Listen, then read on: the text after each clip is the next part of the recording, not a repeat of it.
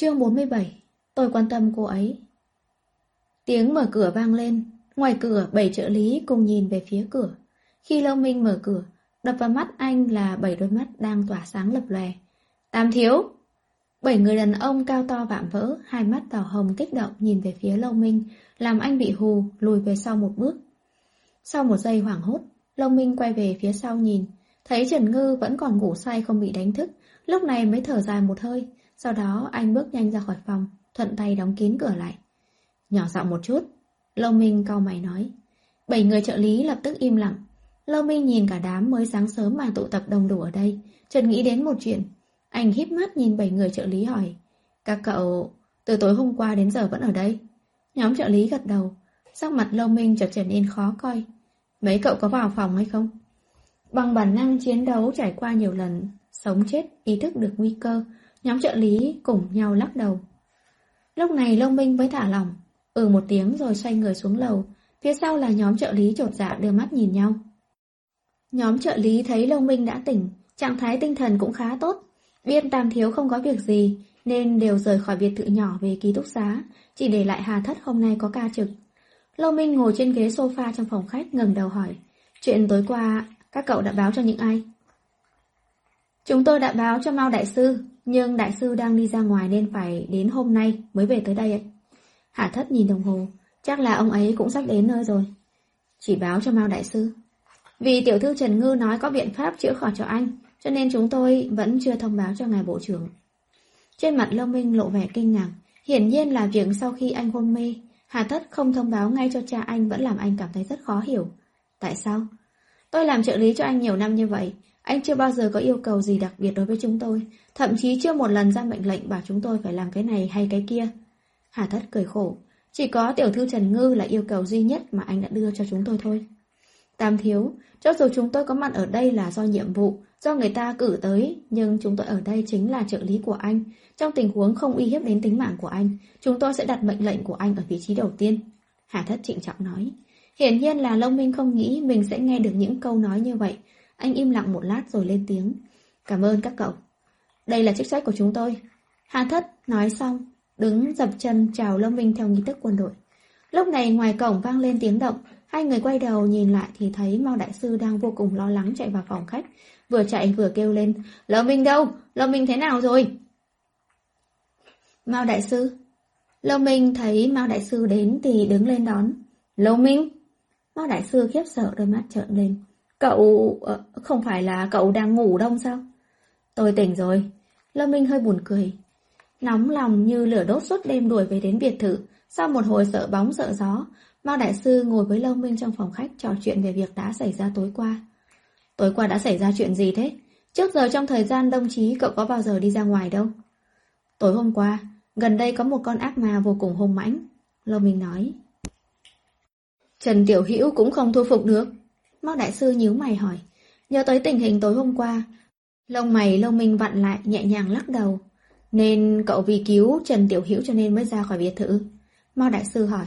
Không riêng gì Thi, trong khu tập thể này có rất nhiều người, một con ác ma vô cùng hung dữ lẩn quẩn xung quanh đây sẽ không an toàn cho mọi người.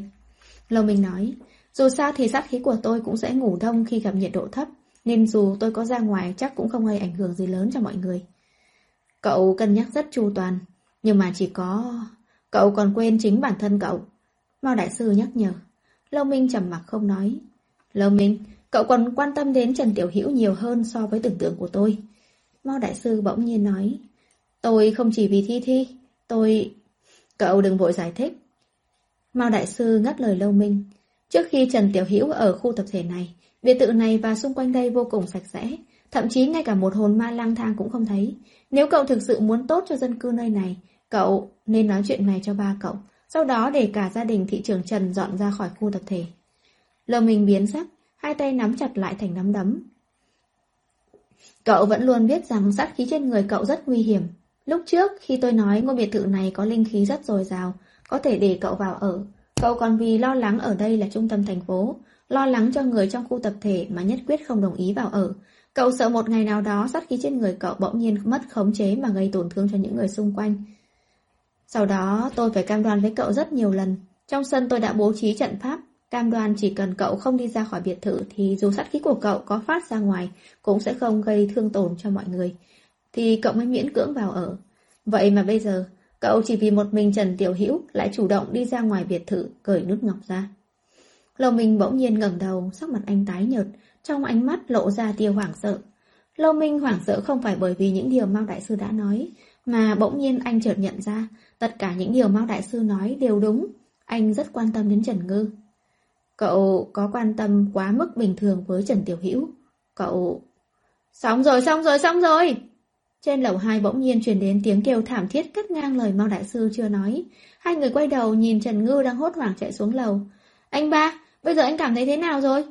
Trần Ngư chạy tới phòng khách hỏi Lâu Minh. Thực ra tối hôm qua, sau khi độ khí xong, Trần Ngư đã kiểm tra thân thể của Lâu Minh. Sinh khí và sát khí đều khôi phục lại. Chỉ là do không tận mắt nhìn thấy Lâu Minh tỉnh lại nên cô vẫn có chút không yên lòng. Anh không sao, em làm sao thế? Lâu Minh hỏi ngược lại. Tối hôm qua em ra ngoài quá gấp, còn đi cả đêm không về, cha mẹ em chắc là rất lo lắng. Trần Ngư vẫn còn đang suy nghĩ xem chút nữa cô phải giải thích như thế nào, chỉ là suy nghĩ cả buổi vẫn chưa tìm được lý do nào hợp lý. Lúc này Hà Thất đi vào, cầm áo khoác màu vàng nhạt đưa cho Trần Ngư nói. Tiểu thư Trần Ngư, cô đừng quá lo lắng. Tối hôm qua Trần Thiếu đã tới, nói cậu ấy sẽ nói giùm với thị trưởng Trần và Trần Phu Nhân, nói tối hôm qua cô có việc gấp phải về trường học. Anh tôi á? Trần Ngư nhớ lại, hình như tối qua cô có thấy anh trai lúc đánh nhau với Ma Vương. Anh tôi còn nói gì nữa không? Không. Hà Thất lắc đầu. Lâu Minh thấy Trần Ngư ôm áo đứng ngơ ngác, đi qua nói. Trần Dương đã nói giúp em rồi thì đừng về vội, ăn sáng trước đã. Vâng, anh nói chí lý. Trần Ngư nghĩ cảm thấy anh ba nói rất có lý. Cất tiếng chào Mao Đại Sư, ngồi xuống ghế sofa. Cậu đi chuẩn bị đồ ăn sáng đi, rồi đem hộp y tế tới đây cho tôi. Lâu Minh nói với Hà Thất. Vâng. Lát sau Hà Thất đem hộp thuốc y tế đến. Lâu Minh cầm hộp thuốc y tế đến bên cạnh Trần Ngư. Trần Ngư nghi ngờ ngẩng đầu. Vết thương trên trán cần băng lại một chút. Trần Ngư đưa tay lên đụng vào trán, cơn đau truyền đến làm cô hít vào một hơi. Thấy vậy Lâu Minh nhíu mày. Đừng có đụng lung tung. Vâng. Trần Ngư ngoan ngoãn ngồi xuống. Lâu Minh cầm cồn iốt cẩn thận giúp Trần Ngư khử trùng, sau đó dán băng ergo lên. Ngồi một bên uống trà, Mao Đại Sư yên lặng quan sát tất cả, càng xem sắc mặt của ông càng nghiêm túc hơn. Một lát sau, vết thương đã được băng xong, Trần Ngư nhìn Lâu Minh cười ngọt ngào. Cảm ơn anh ba. Sau này phải cẩn thận một chút. Lâu Minh nhịn không được dặn dò. Dạ. Trần Ngư ngoan ngoãn gật đầu, cầm quả táo trên bàn rôm rốp gặm. Vừa gặm vừa hỏi Mao Đại Sư. Mao Đại Sư, tại sao sát khí của anh ba lại ngủ đông khi đông chí? Mao Đại Sư lắc đầu. Tôi cũng không biết nguyên nhân cụ thể, chỉ qua quan sát mà rõ được quy luật này. Đông chí là biểu hiện mùa đông tới, thời tiết sẽ trở lạnh, động vật muốn ngủ đông. Nhưng những điều này đâu có quan hệ gì với sát khí trong người anh ba đâu. Trần Ngư nhíu mày. Việc này tôi cũng nghiên cứu rất lâu rồi, nhưng không tìm ra được đáp án. Ngược lại, một khi Lâu Minh ngủ đông, sẽ ngủ say hoàn toàn cho đến khi lập xuân sang năm. Tôi rất tò mò tối qua Trần Tiểu Hữu đã dùng phương pháp gì để làm Lâu Minh tỉnh lại vậy? Mao Đại Sư nhìn về phía Trần Ngư hỏi. Tôi... Lúc đầu yên tĩnh, ngồi bên hai người nghe nói chuyện, Lâu Minh nhịn không được ho khan một trận. Đến khi hai người kinh ngạc nhìn sang, Lâu Minh mới vô cùng bình tĩnh nói. Bữa sáng đã xong, ăn sáng trước rồi lại nói. Dạ, vâng. Trần Ngư nghe nói có ăn thì vô cùng vui vẻ, chân sáo nhảy đi. Mao Đại Sư nhìn thoáng qua Lâu Minh, nhếch miệng lộ ra ý cười, cũng xoay người đi vào trong phòng ăn. Lâu Minh lúng túng sờ mũi, chậm rãi đi phía sau. Ăn sáng xong, Mao Đại Sư lại hỏi. Tôi nghe Lâu Minh nói, tối hôm qua Trần Tiểu Hữu gặp một con ác ma rất khó trị. Không phải là ác ma, mà là Ma Vương ạ. Trần Ngư lắc đầu. Ma Vương sao? Có người lại mời Ma Vương dưới âm phủ. Sắc mặt Mao Đại Sư biến đổi. Không phải là Ma Vương dưới âm phủ, còn Ma Vương tối qua là có người luyện thành. Trần Ngư giải thích. Có thiền sư luyện Ma Vương sao? Mao Đại Sư không thể tin nói. Ma Vương hình thành chỉ có thể dựa trên việc cắn nuốt linh hồn, nên muốn tạo thành một con Ma Vương, nghĩa là có vô số linh hồn đã biến mất. Cho dù là dưới âm phủ có vô số kể các linh hồn, trăm vạn âm minh, nhưng cũng chỉ có một Ma Vương, huống chi là trên trần thế đông đúc, người sống như thế này. Hắn ta tên là Kỳ Trường Minh. Mao Đại Sư có nghe thấy tên người này bao giờ chưa? Trần Ngư hỏi. Còn ma vương tối hôm qua là do thiên sư tên Kỳ Trường Minh phái tới sao? Lâu Minh hỏi. Dạ, trước đó em đã cùng hắn ta va chạm với nhau, em cũng gặp qua con ma vương này rồi. Trần Ngư gật đầu nói.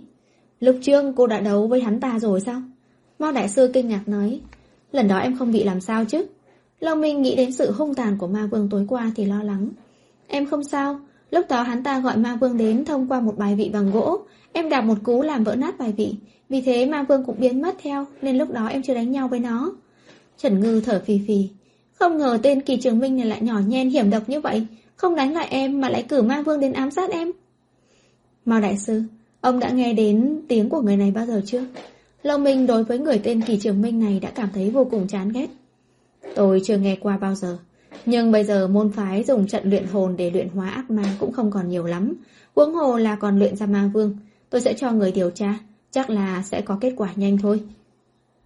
Mao Đại Sư, tôi có thể nhờ ngài một chuyện không? Trần Ngư nhìn về phía Mao Đại Sư. Trần Tiểu Hữu cứ nói đi. Mao Đại Sư hơi tò mò không biết Trần Ngư hỏi điều gì. Là vậy, tôi không sợ cái tên Kỳ Trường Minh xấu xa đó, nhưng lại sợ hắn đụng đến người nhà tôi, cho nên... Trần Ngư nói.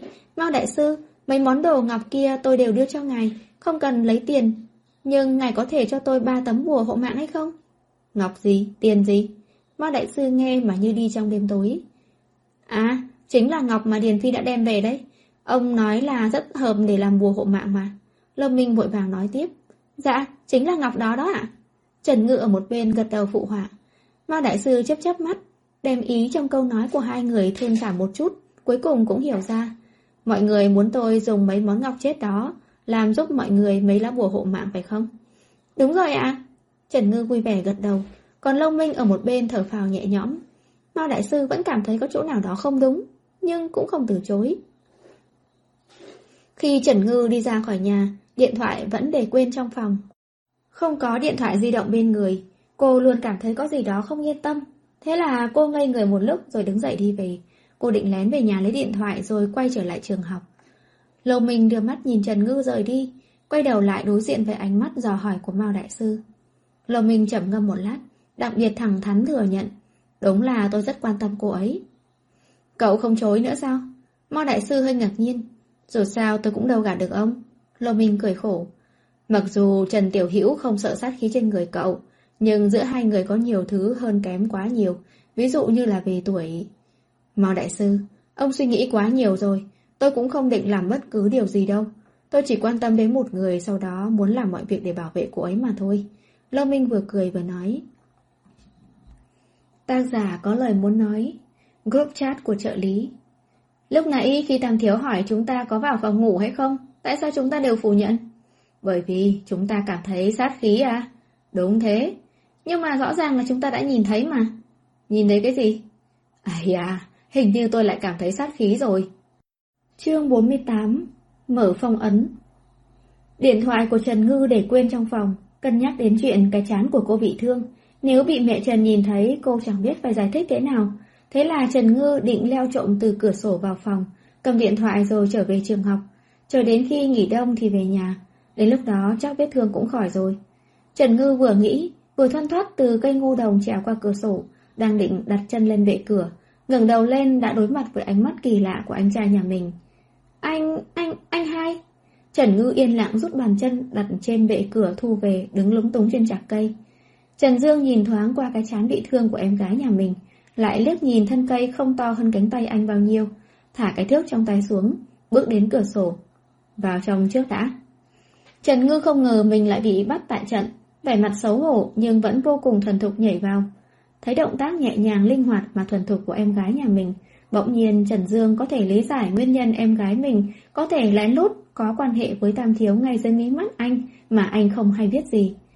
Anh, tại sao anh lại vào phòng em? Trần Ngư hơi kinh ngạc, chẳng lẽ là vì chuyện tối qua? Cửa sổ phòng em đã bị vỡ, anh lên đo lại kích cỡ rồi tìm người sửa lại cho em. Trần Dương nói. Dạ. Bị anh trai nhắc nhở như thế, lúc này Trần Ngư mới phát hiện, quả nhiên cửa sổ phòng mình đã bị vỡ vụn một góc. Cô nghĩ rồi nói, chắc là hôm qua khi la bàn bay ra đã đụng vỡ cửa sổ. La bàn bay ra từ cửa sổ, đây là không muốn giấu giếm nữa. Trần Dương nhìn hai tay trống không của em gái, hỏi, la bàn đâu? Đêm qua khi chiến đấu với con quái vật kia, La Bàn đã có công rất lớn, vậy mà hôm nay lại không thấy La Bàn đâu, cho nên Trần Dương mới tò mò hỏi. Em để ở nhà anh ba rồi. Trần Ngư đáp. Anh ba? Trần Dương hơi sửng sốt. Lâu Tam thiếu. Dạ. Trần Ngư gật đầu. Đã gọi thân thiết như vậy rồi. Trần Dương vừa đo cửa sổ vừa tiếp tục hỏi. Tại sao lại không mang về? Sao lại để ở trong nhà Tam thiếu? Đêm qua linh khí trong La Bàn đã hết sạch, mà linh khí trong nhà anh ba rất dồi dào, nên em để La Bàn ở đó cho nó hấp thu linh khí. Trần Ngư giải thích. Linh khí? Những từ mà Trần Dương tưởng chỉ có trong tiểu thuyết, không ngờ anh lại được nghe thấy trong thế giới thực. Dạ, nhà anh ba là nơi có linh khí đậm nhất trong toàn đế đô đấy. Trần Ngư nói.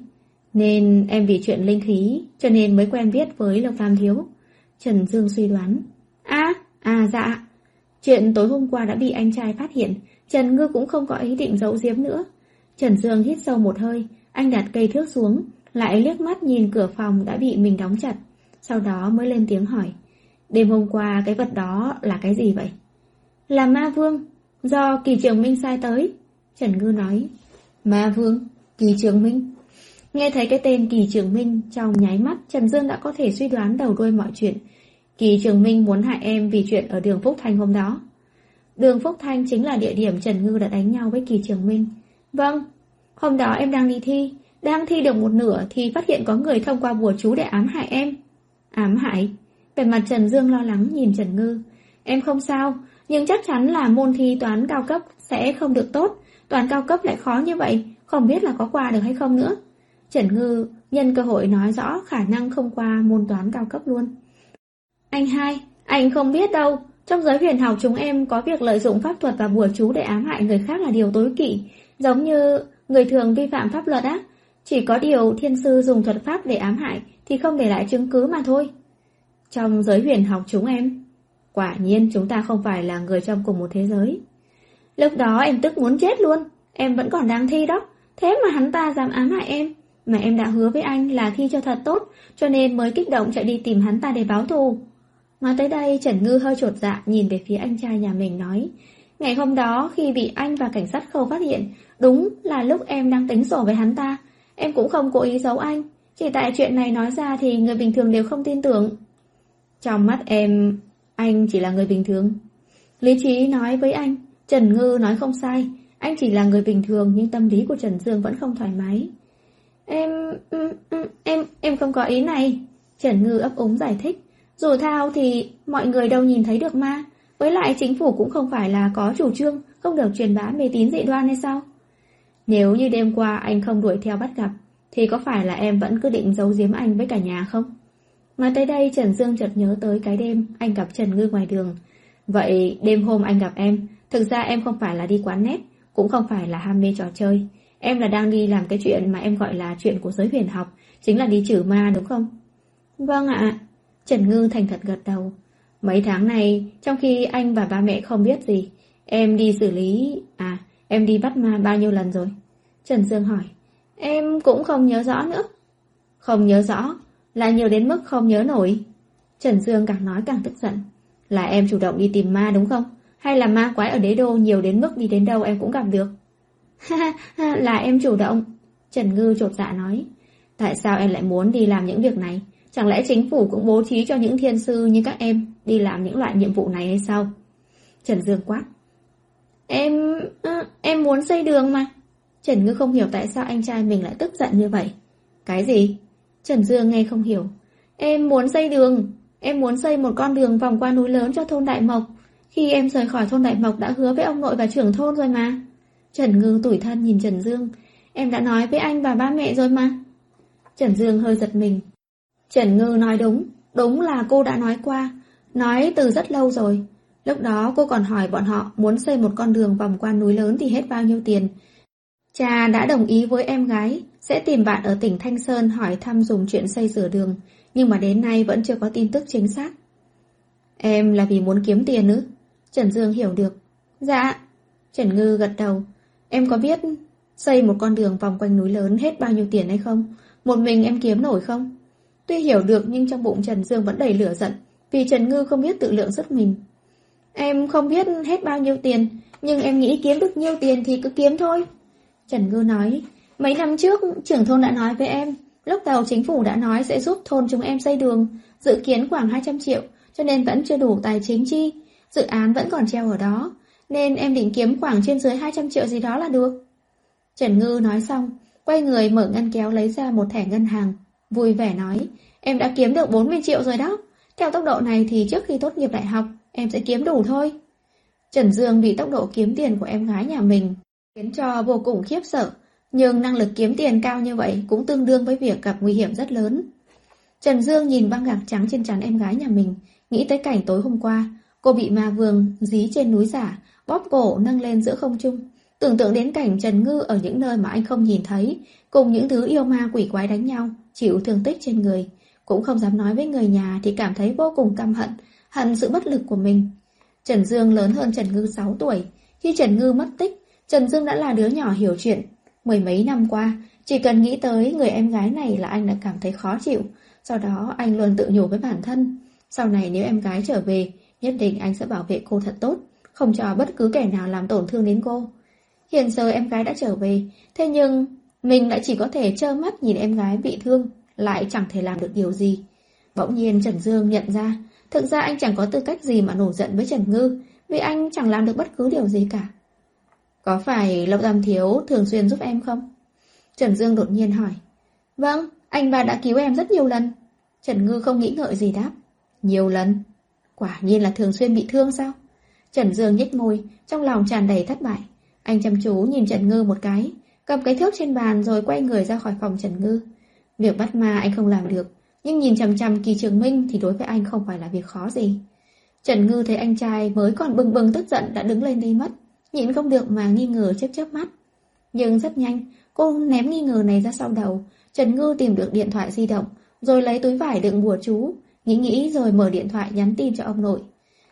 Ông lão, hôm qua con gặp ma vương, suýt chút nữa thì tiêu đời. Sau này con gặp phải ma vương thì phải làm thế nào? Ảnh đại diện của ông Ngô vẫn còn là màu xám, tất nhiên là đang offline. Nhưng Trần Ngư cũng chẳng lạ gì nữa, cô nhét di động vào túi, vô cùng quen thuộc từ cửa sổ nhảy ra ngoài, rồi cẩn thận từ cửa chính đi ra đường. Trần Dương mới từ nhà lái xe đi cục cảnh sát, nhìn thấy dáng người quen thuộc của em gái mình. Anh nhớ rõ là không thấy Trần Ngư dưới lầu 1, đoán chắc cô nhóc này lại nhảy cửa sổ đi nữa rồi. Trần Dương cảm thấy nỗi bất lực thật sâu, thở ra một hơi nhấn còi xe, rồi dừng xe cạnh Trần Ngư. Lên xe đi, anh đưa em đến trường. Cảm ơn anh hai. Trần Ngư vui vẻ ngồi vào xe, được anh trai quan tâm thế này thật là tốt. Mao Đại Sư kiểm tra thân thể của Lâu Minh, xác nhận sát khí trong cơ thể Lâu Minh đã khôi phục bình thường như trước, không có gì bất thường. Hà Thất cũng mang theo toàn bác sĩ đến biệt thự nhỏ kiểm tra toàn thân cho Lâu Minh. Kết quả kiểm tra cho thấy anh vô cùng khỏe mạnh.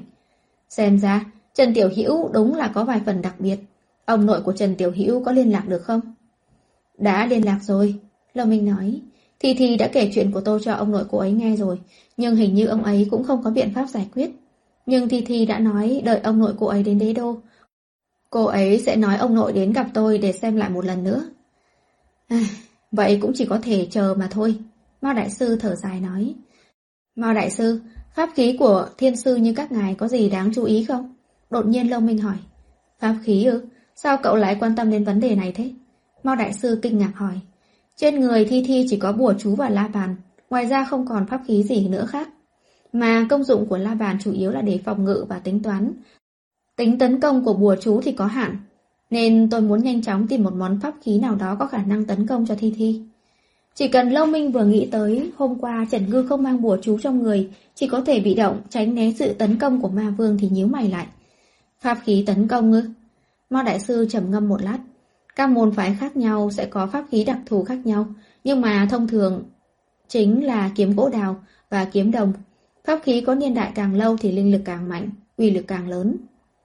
Kiếm đồng ư? Lâu Minh nghĩ tới thanh kiếm có thể là pháp khí kiếp trước của mình. Cậu muốn đưa thanh kiếm đồng kia cho Trần Tiểu Hữu sao? Mao Đại Sư nhìn dáng vẻ của Lâu Minh thì biết anh đang suy nghĩ gì. Nếu tôi làm báo cáo lên trên xin thì chắc là sẽ có được thanh kiếm đồng này, Lâu Minh nói. Cậu... Mao Đại Sư nhớ tới lúc sáng Lâu Minh đã nói với ông, tôi quan tâm cô ấy. Câu nói đến miệng lại thay đổi. Trên lý thuyết thì là có thể. Lần trước Trần Tiểu Hữu không phải đã mượn một lần rồi sao? Đúng thế. Lâu Minh gật đầu lại hỏi. Đúng rồi, Mao Đại Sư, tôi còn một chuyện muốn hỏi ngài. Nhiều năm qua chưa thấy cậu đưa ra yêu cầu gì với tôi, vậy mà hôm nay hết lần này đến lần khác lại là vì Trần Tiểu Hữu. Mao Đại Sư nói. Không phải, lần này là vì tôi muốn ngài mở phong ấn mắt cho tôi. Cậu muốn khôi phục mắt âm dương? Vì Lâu Minh có sát khí trời sinh trong người nên từ nhỏ đã nhìn thấy hồn ma. Lúc nhỏ sát khí của Lâu Minh không lớn như bây giờ, rất nhiều hồn ma đều thích dán lên người Lâu Minh, làm anh bị dọa không nhẹ. Mao Đại Sư bèn dùng thuật pháp phong ấn mắt âm dương của Lâu Minh lại. Sau này Lâu Minh trưởng thành, sát khí càng ngày càng lớn. Hồn ma bình thường cũng không dám đến gần anh. Nhưng anh cũng không có ý định mở phong ấn. Dù sao thì phong ấn này cũng không ảnh hưởng gì đến sinh hoạt của anh. Thế nhưng hôm nay, tại sao anh lại nghĩ đến chuyện mở phong ấn này rồi? Cậu vẫn là vì Trần Tiểu Hữu đi, vì muốn bảo vệ cô ấy tốt hơn khi cô ấy gặp nguy hiểm. Mao Đại Sư chắc chắn nói. Mao Đại Sư, giọng Lâu Minh nghiêm túc. Lúc trước tôi luôn nghĩ tới việc rời xa người nhà, vì chỉ có như vậy mới không làm tổn thương đến họ. Chỉ có Thi Thi là người duy nhất tôi muốn bảo vệ, đồng thời cũng là người tôi có khả năng bảo vệ. Ai... Mao Đại Sư thở dài thật sâu. Không ngờ ngay cả người như Lâu Minh cũng sẽ rơi vào lưới tình. Tình yêu nam nữ quả là thứ phức tạp nhất trên thế gian này. May mà ông đã xuất gia từ sớm. Ăn cơm tối xong, đang ở thư viện ôn tập, cuối cùng Trần Ngư đã nhận được hồi âm của ông lão. Con gặp ma vương rồi. Vận khí của con tốt vậy. Con có thể gặp được ma vương dưới âm phủ lên đây đi dạo. Không phải từ dưới âm phủ lên, mà là ma vương do thiên sư luyện thành. Chắc là đã cắn nuốt không ít hồn phách rồi đó. Ma vương luyện thành, có phải là thiên sư của phái Bạch Tông? Con không biết, chỉ biết hắn ta tên là Kỳ Trường Minh, hắn ta còn dùng bùa chú để ám hại con. Dùng bùa chú ám hại? Đúng ạ, nhưng mà không ám hại được con còn bị con đánh trong một trận tơi bời, vì thế nên hắn ta mới sai ma vương đến để giết con. May mà có anh ba, không thì con tiêu đời luôn rồi. Ai bảo con không học cho tốt, để một con ma vương luyện thành mà cũng làm khó được. Trần Ngư liếc mắt, nhưng nghĩ đến việc đúng là trước đây khi ông lão dạy các loại thuật pháp, cô chẳng thèm học, thế là đành phải gõ chữ. Vậy bây giờ ông dạy cho con đi, con hứa sẽ cố gắng thật chăm chỉ mà. Để ông tìm thuật pháp triệu hồi ma vương chân chính rồi gửi email cho con. Chỉ cần một là có thể đánh 10 loại hàng giả cũng không vấn đề gì. Trần Ngư vô cùng vui mừng, còn muốn hỏi thêm mấy việc thì hình đại diện của ông lão lại đã biến thành xám rồi. Lại offline. Đệ tử yêu quý của ông là mình đây suýt nữa tiêu đời mà cũng không biết an ủi được mấy câu. Trần Ngư buồn bực ném điện thoại lên bàn. Trong quán internet của một tòa nhà nào đó, ở một thành phố nào đó, ông lão từ phòng bao đi ra. À, ông nội, ông lại muốn đặt cơm bên ngoài sao? Nhân viên quản lý tiệm net thấy ông thì ân cần hỏi han. Không, cậu đặt giúp tôi một vé máy bay đến Tề Dương. Ông Ngô đáp. Ông phải đi rồi sao? 2 ngày nữa là giải đấu quốc gia mở rồi. Ông có tham gia hay không? Nhân viên quản lý hỏi. Đánh chứ, 2 ngày nữa tôi về. Đi một chuyến đến Tề Dương, hủy một phái Bạch Sơn 2 ngày là đủ rồi. Dám khi dễ cháu gái ta hả? Xem ra là ông rời giang hồ quá lâu rồi. Tác giả có lời muốn nói. Kỳ Trường Minh, ai làm thì người nấy chịu. Ông Ngô, nghĩ hài lắm. Chương 49, ông Ngô ra tay. Sân bay Tề Dương, mặc một chiếc áo kiểu truyền thống màu xám, quần jean xanh đậm, chân đi giày thể thao đen, còn mang theo một cặp kính râm hợp mút, khoác lên lưng cái ba lô màu đen. Bên tai còn chụp một cặp tai nghe màu đỏ chói. Ông Ngô ung dung từ sân bay bước ra. Ăn mặc như thế này chứng tỏ ta đây là người có tiền. Các tài xế đang chở khách ở cổng sân bay nhao nhao bước lên đón khách. Cuối cùng một bác tài xế trung niên đoạt được trước. Lão tiên sinh, ngài muốn đi xe không ạ? Tài xế trung niên ân cần hỏi. Núi Bạch Sơn, cậu đi không? Ông Ngô hé cặp kính đen xuống một chút, liếc mắt hỏi. Đi chứ, lão tiên sinh đến núi Bạch Sơn du lịch sao? Từ sân bay đến núi Bạch Sơn cũng phải mất 3-4 tiếng chứ bộ. Một chuyến đi dài thế này đủ tiền sở hụi hôm nay rồi. Ông Ngô ngồi vào xe taxi tùy ý hỏi. Từ đây đến núi Bạch Sơn mất bao lâu? Nhanh thì 3-4 tiếng, chậm thì phải mất 4-5 tiếng. Tài xế trung niên vừa đáp vừa lái xe. Ông Ngô lấy điện thoại di động ra nhìn. Bây giờ là 2 giờ chiều, dù đến được chỗ kia thì cũng đã tối om. Ông Ngô nghĩ rồi hỏi. Ở đó có chỗ nào ăn uống ngủ nghỉ hay không? Có chứ. Bạch Sơn là địa điểm ngắm cảnh nổi tiếng của Tề Dương chúng tôi đó. Sao lại không có tiệm ăn khách sạn nào được cơ chứ? Tài xế đáp. Địa điểm ngắm cảnh? Ông Ngô có chút ngoài ý muốn. Ngài không phải đến đây du lịch sao? Tài xế trung niên nhiệt tình giới thiệu. Ở trên núi Bạch Sơn có phái Bạch Sơn, cư sĩ phái Bạch Sơn vẽ bùa rất linh nghiệm. Đặc biệt, môn chủ là cư sĩ Cố Như Phong, nghe nói là có thể hô mưa gọi gió, biến cát thành vàng, còn có thể trị được các bệnh nan y, vô cùng hiệu nghiệm. Mỗi năm, người ở các nơi trong cả nước đến đây xin gặp Cố môn chủ nhiều không kể xiết. Nếu như lão tiên sinh đã đến Bạch Sơn thì nên đến đó một lần. Nếu mà may mắn gặp được Cố môn chủ chưa đi đâu, có lẽ có thể xin được bùa bình an đó. Cố Như Phong. Ông Ngô nhướng mày. Lão già đó mà cũng lên được cấp bậc đại thần nữa sao? À dạ. Tài xế trung niên không nghe rõ ông Ngô nói gì. Lão tiên sinh, ngài vừa nói gì? Ta nói ta biết Cố Như Phong. Lần này ta đi Bạch Sơn là đi tìm ông ta, nhưng cũng đã 20 năm ta chưa quay lại đây. Không ngờ ông ta đã khá thế này rồi. Lão tiên sinh, tôi vừa thấy ngài đã cảm thấy ngài rất có phong độ. Thì ra là người quen của Cố môn chủ á.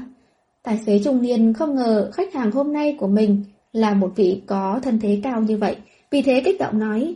Lão tiên sinh, ngài có thể xin dùm tôi 2 lá bùa bình an được không?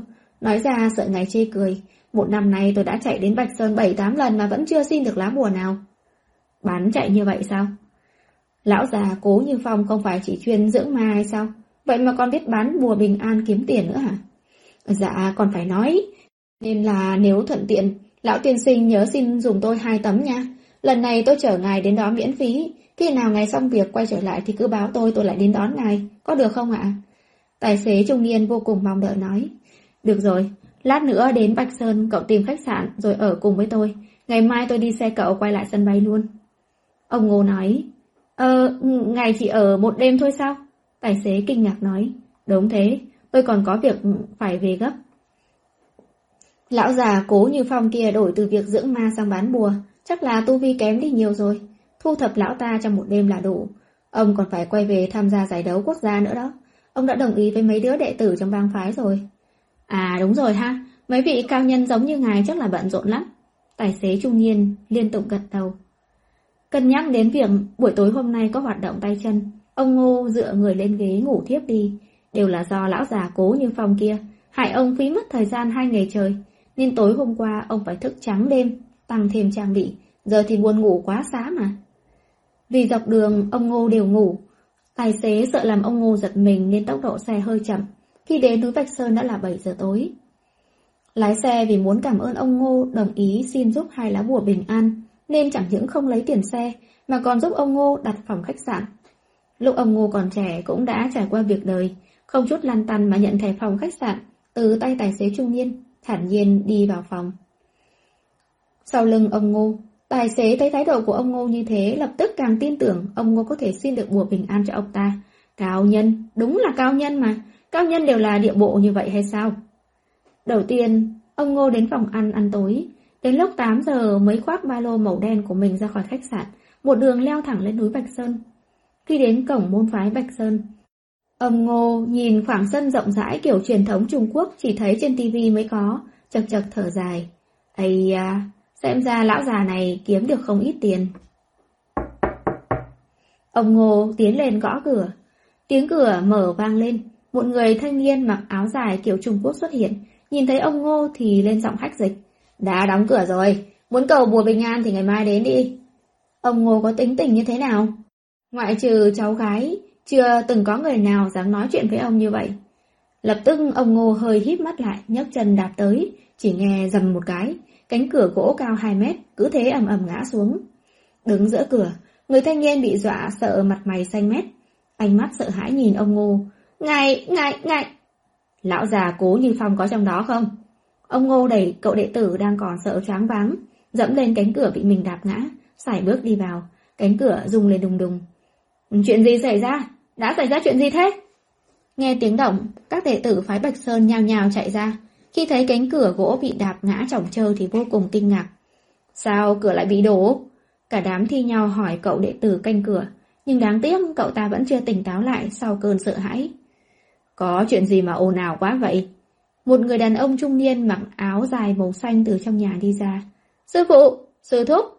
Trong sân đám đệ tử nhao nhao nhìn người đàn ông trung niên chào hỏi. Lý nghiệp, cánh cửa này làm sao lại như vậy? Người đàn ông trung niên hỏi đệ tử đã mở cửa. Sư phụ, ông ta là người đã đạp đổ cửa. Lúc này Lý Nghiệp đã lấy lại tinh thần, lấy ngón tay chỉ về phía điện chính, kích động nói. Đám người quay đầu nhìn lại, lúc này mới phát hiện trong điện chính của môn phái nhà mình không biết từ bao giờ có một vị ông lão thời thượng đang ngồi thản nhiên uống trà. Người đàn ông trung niên nhìn thoáng qua cánh cửa ngã đổ trên mặt đất, trên đó in một dấu chân không lớn nhưng vô cùng sâu, rồi quay đầu về phía đại điện. Xin hỏi tiền bối là vị cao nhân nào? Đến phái Bạch Sơn chúng tôi là có chuyện gì? Ông Ngô ghét bỏ buông ly trà trong tay xuống, lúc này mới ngẩng đầu nhìn về phía người đàn ông trung niên. À, thằng nhóc này nhìn khá là quen mặt, nhưng mà ông không nghĩ ra là đứa nào. Trong nháy mắt, người đàn ông trung niên thấy ông Ngô ngẩng đầu lên, hai mắt lập tức mở to, hai chân hơi run rẩy kêu lên. Ngài là ngài Ngô? Cậu biết ta? Ông Ngô nhíu mày. Dạ, tôi biết chứ ạ. 23 năm trước, khi tôi đi theo sư phụ đã may mắn được gặp ngài một lần. Người đàn ông trung niên kích động nói. Biết thì tốt, Cố Như Phong đâu? Ông Ngô hỏi. À, sư phụ đang ở phòng nghỉ phía sau ạ, để tôi đi mời sư phụ tới. Người đàn ông trung niên cho người đi mời Cố Như Phong, lại cho người đổi trà, mang điểm tâm đến cho ông Ngô thưởng thức. Chỉ chốc lát sau, một vị râu tóc bạc trắng, mặc áo dài tím, bước tới. Khi trông thấy ông Ngô thì trợn to hai mắt. Ồ, anh Ngô, hơn 20 năm chưa gặp, từ lúc chia tay đến giờ anh vẫn khỏe chứ?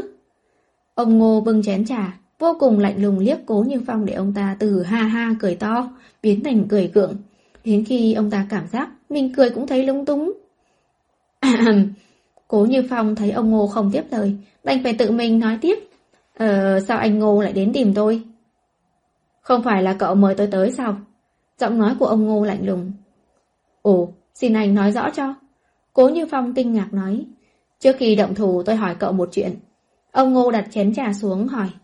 Phái Bạch Sơn của cậu có phải có một đệ tử tên là Kỳ Trường Minh không? Trường Minh? Cố Như Phong gật đầu. Trường Minh chính là đệ tử cuối cùng của tôi. Mặc dù tuổi không lớn lắm nhưng cũng đã nhận hết chân truyền của phái Bạch Sơn chúng tôi. Anh Ngô đã gặp đệ tử của tôi rồi sao? Tôi chưa gặp, nhưng đệ tử của tôi đã gặp rồi. À, anh Ngô mà cũng nhận đệ tử nữa à? Cố Như Phong rất kinh ngạc. Đồ đệ của tôi đã đánh nhau một trận với đồ đệ của cậu. Nhưng đồ đệ kia của cậu có tu vi không tệ, nuôi được một con ma vương. Đồ đệ của tôi bình thường lười biếng, không chịu học tập nên cuối cùng bị thua. Ồ hồ, thắng thua là chuyện bình thường mà. Đồ đệ tôi chỉ là may mắn thôi. Tuy Cố Như Phong nói khiêm tốn nhưng vẻ mặt thì vô cùng đắc ý. Ông Ngô thấy vẻ mặt đắc ý của Cố Như Phong thì cười lại nói. Cậu cũng biết, con người của tôi không có khuyết điểm gì, chỉ có khuyết điểm là tương đối bao che khuyết điểm. À, vẻ mặt Cố Như Phong biến đổi, bao che khuyết điểm. Đánh đồ đệ của cậu thì tôi sợ mang tiếng là ỷ lớn hiếp nhỏ, thế là tôi phải tới tìm cậu thôi. Vẻ mặt ông Ngô nhẹ nhàng, như đang nói hôm nay thời tiết rất tốt vậy. Cố Như Phong lập tức từ trên ghế đứng vắt dậy kích động nói. Việc này, anh Ngô, trong này có phải có hiểu lầm gì đó không? Hiểu lầm thì sao chứ? Cậu thấy đấy, tôi từ xa đặc biệt bay máy bay đến đây tìm cậu. Cậu nghĩ tôi dễ dàng buông tay vậy sao? Ông Ngô cười nhạt nói. Tôi trong mắt cậu lại là người dễ cảm thông, dễ nói chuyện vậy cơ à? Dễ thông cảm cái rắm ấy. Ông chính là một tên càn quấy, hỗn thế ma vương. Tôi sẽ nói Kỳ Trường Minh đến xin lỗi đệ tử của anh. Cố Như Phong thực sự là sợ ông Ngô bỗng nhiên nổi điên, thì cơ nghiệp mấy chục năm của ông ta khổ cực xây dựng đến bây giờ chắc chắn sẽ tan thành tro bụi trong tay ông Ngô. Chắc chắn là sau này cậu ta sẽ không bao giờ dám động thủ với đồ đệ của anh nữa. Ý cậu là, đồ đệ của tôi không đánh lại đồ đệ của cậu? Ông Ngô hử lạnh nói. Không phải ý này. Má nó chứ, lão già này đúng là cái đồ vô lý mà. Bái Bạch Sơn của ông ta, vì danh tiếng nuôi dưỡng ra ma vương, mà trong giới huyền học này có người nào thấy ông ta mà không nhường ba phần. Nhưng thật không ngờ, người có thể gọi ma vương của âm phủ lại chỉ có thể là lão Ngô này. Nếu là người khác, ông ta còn không để ma vương giết chết người đó. Sáng sớm mai tôi còn có chuyến bay, chúng ta đánh nhanh thắng nhanh đi. Ông Ngô đứng dậy nói. Lúc nãy vào đây tôi cảm nhận được, ở đây cậu đang dưỡng 3 con ma vương. Tôi để lại cho cậu một con, cậu thấy thế nào? Ngô Lễ, ông đừng có quá đáng quá. Ông cho là tôi thực sự sợ ông sao? Cố Như Phong nghe ông Ngô muốn lấy đi ma vương, mà phái Bạch Sơn ông ta đang nuôi dưỡng thì đời nào chịu. Không còn giả vờ khách khí nữa. Ông Ngô miệt thị, phái Bạch Sơn các người là một đám bại hoại, không tu luyện thuật pháp cho tốt mà cả ngày nghiên cứu trận pháp luyện hồn, từ trên xuống dưới chẳng có lấy một người tốt. Mấy năm trước, oan hồn ác ma nhiều thì cũng được đi. Bây giờ là thời đại hòa bình rồi, vậy mà ông còn để đệ tử nuôi dưỡng ma vương. Tôi thấy phái của ông cũng sớm mà thất truyền đi thôi. Đúng là khinh người quá đáng mà. Cố Như Phong gầm lên một tiếng, hai tay kết ấn, đèn đuốc sáng trưng trong đại điện đột nhiên tắt lịm, cả không gian trở nên đen như mực. Ba luồng gió âm lạnh lẽo cũng theo đó mà đánh tới. Ông Ngô kéo khóa ba lô ra, rút kiếm đào và bùa chú ra, dẫm lên ghế, nhảy ra ngoài, né được sự tấn công của ma vương. Một lá bùa chấn hồn xoay tròn trong tay rồi dán lên. Theo sau là một nhát kiếm gỗ đào đâm vào tim ma vương. Phá hồn!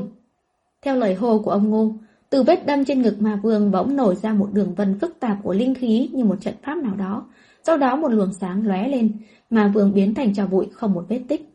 Cố Như Phong thấy thế thì biến sắc, pháp quyết trong tay chuyển biến, định để hai con ma vương còn lại bỏ chạy. Muốn chạy sao? Ông Ngô hừ lại một tiếng, kiếm gỗ đào trong tay bay lên. Tay phải lại móc vào ba lô, lôi ra một lá bùa trấn hồn, theo hướng kiếm gỗ đào đâm trong nháy mắt, dán lên lưng một ma vương khác. Phá!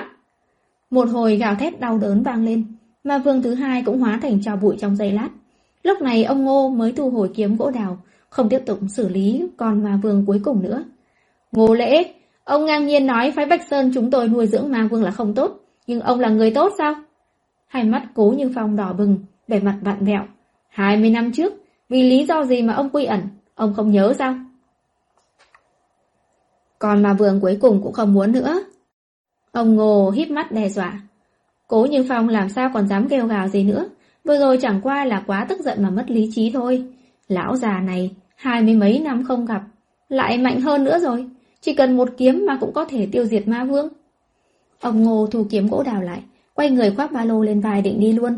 Khi ra tới cửa thì chợt xoay người lại, làm Cố Như Phong bị dọa, lảo đảo xém chút nữa thì ngã sấp mặt. Nghe nói cậu đổi qua bán bùa bình an hả? Ông Ngô đột nhiên hỏi. Cố Như Phong không biết vì sao ông Ngô lại hỏi vấn đề này, chẳng lẽ ông ta bán bùa bình an cũng không cho nữa hả? Lấy cho tôi 2 tấm đi. Ông Ngô thản nhiên nói, giọng nói thân mật như bạn tốt nhiều năm gặp lại, hoàn toàn không nhận ra đó là người vừa mới giết 2 con ma vương của người ta. Đợi đến khi ông Ngô cầm 2 lá bùa bình an rời đi, Cố Như Phong chỉ muốn chửi động một câu. Chưa bao giờ thấy một người mặt dày lại vô liêm sỉ như ông ta.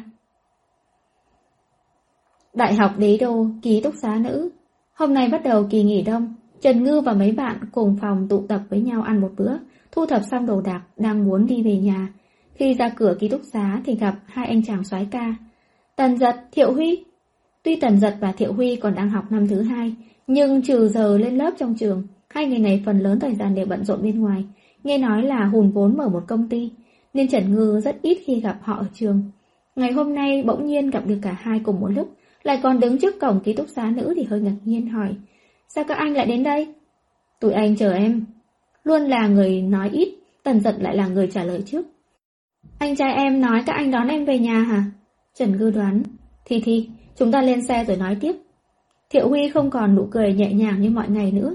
Trần Ngư cảm thấy hơi kỳ lạ, chớp mắt, đeo túi xách ngồi lên xe. Tần Dật yên lặng ở đằng trước lái xe, nhưng phương hướng đi lại không phải về khu tập thể bộ đội. Trần Ngư nhận ra, nhưng không lên tiếng hỏi. Yên lặng một lát, đang cùng Trần Ngư ngồi ở hàng ghế sau, Thiệu Huy bỗng lên tiếng hỏi: Thi, em là thiên sư phải không? Trần Ngư kinh ngạc trợn to mắt. Trương Văn Văn và Sở Tiêu nói là em có thể nhìn thấy ma. Tác giả có lời muốn nói. Ngày hôm sau, ông Ngô quay trở lại tiệm nét. Nhân viên quản lý: Ông nội, ông đi đâu 2 ngày nay vậy? Du lịch. Ông du lịch ở đâu vậy ạ? Bạch Sơn. Con nghe nói bùa chú ở nơi đó linh nghiệm lắm phải không ông? Ông Ngô móc từ trong ba lô ra một nắm bùa chú. Này, cho con làm kỷ niệm. Chương 50. Lựa chọn khó khăn. Thi, em thực sự nhìn thấy ma sao? Thiệu Huy mong ngóng nhìn Trần Ngư. Vâng, Trần Ngư rất khoát gật đầu. Nếu Trương Văn Văn và Sở Tiêu đã nói với 2 người này, thì Trần Ngư cũng không cần phải giấu giếm nữa. Huống chi cô chỉ lười phải nói ra thôi, chứ cũng chẳng có ý định giấu giếm gì ai cả. Thiệu Huy kích động nắm chặt tay Trần Ngư. Trương Văn Văn còn nói, Em còn lợi hại hơn thiên sư bình thường rất nhiều. Trương Văn Văn còn đi quảng cáo miễn phí cho cô. Trần Ngư hơi ngạc nhiên. Trần Ngư khiêm tốn đáp, so với người giỏi hơn thì không bằng, nhưng so với người không giỏi thì hơn là cái chắc.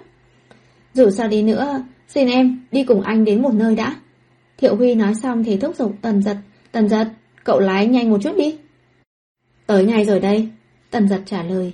Trần Ngư tò mò nhìn ra ngoài cửa xe, đi qua một ngã tư, rẽ phải rồi đi vào một bệnh viện.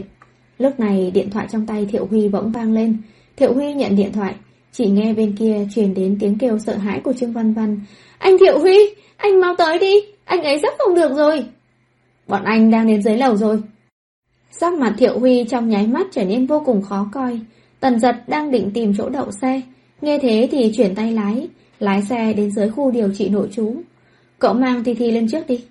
Ừ. Thiệu Huy nói xong kéo Trần Ngư từ ghế ngồi xuống xe. Bị lôi kéo ép xuống xe. Thật ra Trần Ngư rất muốn nói rằng, anh thả em ra để em tự xuống từ phía bên kia không phải là nhanh hơn đấy sao? Nhưng mà tất nhiên là bây giờ Thiệu Huy đang hoảng hốt, không thể để ý nhiều như vậy được. Anh lôi Trần Ngư còn đang ngơ ngơ ngác ngác chạy thẳng lên khu điều trị nội trú, vào thang máy lên tầng 16. Sau khi ra khỏi thang máy lại tiếp tục lôi Trần Ngư chạy nhanh về phía trước, cuối cùng dừng lại trước cửa một phòng điều trị VIP. Trần Ngư! Trương Văn Văn nhìn thấy Trần Ngư, vẻ mặt vừa vui mừng lại vừa sợ hãi. Trong phòng bệnh có 4 người. Đầu tiên Trần Ngư nhìn thoáng qua Trương Văn Văn một chút, rồi ánh mắt rơi vào một đạo sĩ trung niên mặc áo tràng dài đang ngồi cạnh giường bệnh. Cô thấy người đạo sĩ trung niên kia cầm một khối ngọc bội có linh khí dồi dào, làm phép chuyển linh khí từ ngọc bội sang thân thể của người thanh niên đang nằm trên giường bệnh. Tử Dương sao rồi ạ? Thiệu Huy gạt mấy người ra rồi chạy tới bên giường bệnh. Trần Ngư, xin cậu hãy cứu anh ấy đi. Trương Văn Văn thấy Trần Ngư đứng bất động thì chạy vội tới cầu xin. Lần đầu tiên Trần Ngư bị người ta khóc lóc cầu xin. Cô dùng sức định rút tay ra, nhưng Trương Văn Văn lại tưởng cô muốn hất tay cô ta ra, thế là lại dùng sức nắm thật chặt. Lúc này Thiệu Huy cũng định thần lại, anh quay đầu nhìn Trần Ngư kêu, Thi, em mau tới nhìn thử xem. Cô buông ra coi. Trần Ngư sạm mặt, nhìn Trương Văn Văn đang nắm tay mình kêu lên.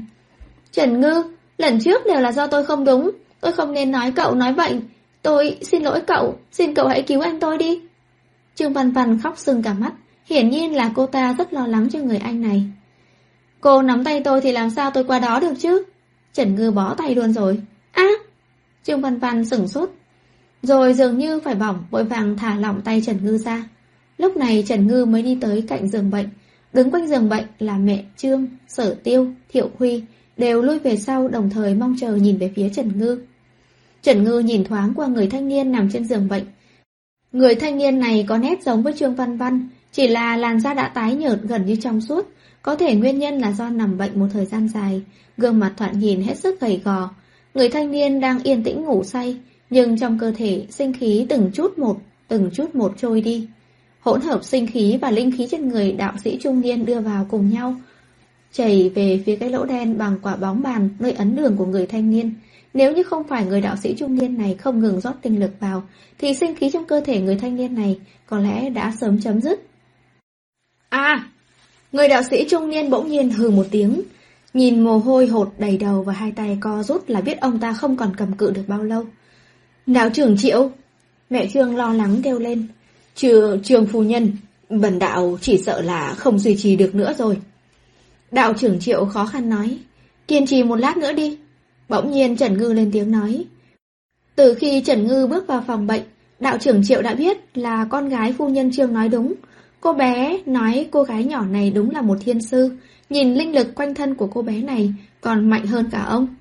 Nhưng do từ khi vào phòng, Trần Ngư vẫn không có hành động gì, mà đạo trưởng Triệu lại phải tập trung duy trì sinh khí trên người Trương Tử Dương, cho nên vẫn chưa kịp lên tiếng hỏi thăm Trần Ngư. Bây giờ Trần Ngư chủ động lên tiếng rồi, đạo trưởng Triệu như trút được gánh nặng nói, bà Phút, được, thế là đủ. Trần Ngư vừa nói vừa móc la bàn trong túi vải ra.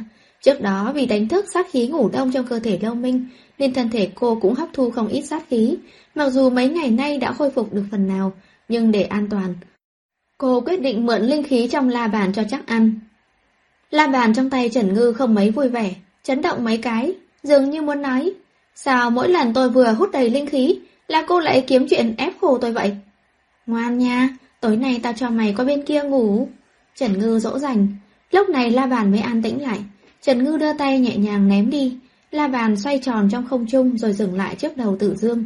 Một luồng ánh sáng nhàn nhạt tỏa xuống, bao trùm toàn bộ thân thể của người thanh niên. Trong phòng bệnh, những người khác mặc dù không nhìn thấy ánh sáng của linh khí, nhưng cái la bàn đen nhánh tự động trôi bồng bềnh giữa không trung cũng đủ làm người khác chấn động. Thiệu Huy và Tần Dật vừa mới bước vào cũng đều giật mình. Khi ánh sáng linh khí chiếu xuống, lỗ đen nơi ấn đường của người thanh niên chợt ngừng việc hấp thu sinh khí, ngược lại lại bắt đầu hấp thu linh khí do la bàn rót xuống. Trần Ngư nhân cơ hội này duỗi tay ra, mượn linh lực của la bàn vẽ lên ấn đường của người thanh niên một cái bùa chú, đem sinh khí trong cơ thể người thanh niên phong ấn lại. Cuối cùng khi bùa chú được vẽ xong, phong ấn được khởi động, lỗ đen ban đầu to bằng quả bóng bàn bắt đầu co lại, cuối cùng biến thành một điểm đen nơi ấn đường. Đây là nơi bùa chú được phong ấn. Trần Ngư đưa tay thu hồi la bàn. Đạo trưởng Triệu cũng ngừng động tác vận chuyển sinh khí, lảo đảo một cái ngã về cái ghế đằng sau ông. Sao rồi ạ? Mẹ Trương thấy hai người cùng dừng động tác thì lo lắng hỏi. Đầu tiên đạo trưởng Triệu nhìn thoáng qua Trần Ngư, nhưng thấy Trần Ngư cúi đầu không biết đang suy nghĩ gì, nên đành phải lên tiếng giải thích. Tình trạng của Trương Thiếu tạm thời đã được khống chế, nhưng mà trước đó cậu ấy đã bị hút quá nhiều sinh khí. Chỉ sợ gì ạ? Mẹ Trương kích động nói. Chỉ sợ là vẫn chưa tỉnh lại được. Đạo trưởng Triệu thở dài nói. Vẫn chưa tỉnh lại được là có ý gì? Con trai tôi cứu được hay là không cứu được đây? Mẹ Trương rối loạn hỏi. Bà vốn cho là con trai mình bị bệnh nguy hiểm, bác sĩ bó tay không cứu được, nhưng con gái bà lại tìm được đạo sĩ nói cho bà biết con trai bà lại bị người khác dùng thuật pháp hãm hại, bây giờ vất vả lắm mới có thể khống chế được tình huống. Vậy mà người ta lại nói có thể con trai bà không tỉnh lại được. Mẹ Trương cầm cự đã lâu cuối cùng cũng không chịu nổi mà sụp đổ. Mẹ bình tĩnh một chút. Trương Văn Văn ôm lấy mẹ mình trấn an. Đứng một bên Tần Dật đột nhiên hỏi. Có biện pháp nào cứu anh ấy được không ạ? Trừ phi có thể thu hồi được sinh khí đã bị người ta hút đi. Đạo trưởng Triệu nhìn thoáng qua Trần Ngư nói. Nhưng mà tu vi của bần đạo quá thấp, không phát hiện được ai là người đã rút đi sinh khí của Trương Thiếu. Tần Dật theo ánh mắt của đạo trưởng Triệu nhìn về phía Trần Ngư nãy giờ vẫn đang trầm ngâm, chợt lên tiếng hỏi. Thi, em có biện pháp nào không? Hả? Trần Ngư đột nhiên ngẩng đầu, vẻ mặt kinh ngạc, tất nhiên là không nghe được vấn đề Tần Dật hỏi. Đạo trưởng Triệu nói là phải thu hồi sinh khí mà Tử Dương đã bị hút đi thì anh ấy mới có thể hồi phục được. Em có biện pháp thu hồi sinh khí không? Tôi không muốn. Trần Ngư đột nhiên quay đầu, nhìn về phía giường bệnh. Hồn phách của Tử Dương vừa ngồi dậy, ánh mắt người thanh niên đầy cầu khẩn, nhìn Trần Ngư lắc đầu không ngừng. Quả nhiên là tự nguyện. Đoạt sinh khí của người khác là tà thuật phản ý trời, nên dù được sử dụng thành công, nhưng cũng không thể bị hút đi thuận lợi một cách kỳ lạ như vừa rồi. Lúc đó Trần Ngư đã cảm thấy kỳ lạ rồi, bây giờ xem ra quả nhiên người thanh niên này là tự nguyện để người ta hút đi sinh khí của mình, hơn nữa đem chính mình, ngày sinh tháng đẻ và máu sống của mình cho đối phương. Lông mày Trần Ngư nhíu lại, không biết phải làm thế nào. Một bên là người bệnh tự nguyện chịu chết, một bên là người thân cố hết sức ngăn cản. Cô bỗng dưng bị cuốn vào việc riêng của nhà người khác mà thấy buồn bực. Thi, Tần Dật hỏi. Cô không nên ngăn cản thuận đổi mệnh, Trương Tử Dương nói. Trần Ngư à? Trương Văn Văn hỏi. Cô không được tổn thương cô ấy, Trương Tử Dương lại nói. Cầm miệng hết đi. Bị nhiều người nói nhao nhao mà Trần Dương cảm thấy đau cả đầu, khoác túi vải lên, đẩy đám người đi ra khỏi phòng bệnh. Trước đây cô chỉ gặp qua ác ma, hoặc là đánh chết, hoặc là siêu độ. Chưa khi nào gặp phải trường hợp phức tạp như thế này. Cô cần không gian yên tĩnh để suy nghĩ xem rốt cuộc phải giải quyết như thế nào mới ổn thỏa đây. Trong phòng bệnh cả đám người sững sờ. Mẹ Trương tuyệt vọng ngồi sõng xoài trên mặt đất. Trương Văn Văn cắn môi, lập tức buông mẹ Trương ra, đẩy cửa phòng chạy ra ngoài đuổi theo Trần Ngư. Trần Ngư, em gái Trần Ngư. Trương Văn Văn đuổi kịp Trần Ngư đang đứng trước cửa thang máy. Trần Ngư, tôi xin cậu, xin cậu cứu anh trai tôi đi mà. Chuyện lúc trước là tôi không đúng, tôi xin cậu, sau này tôi...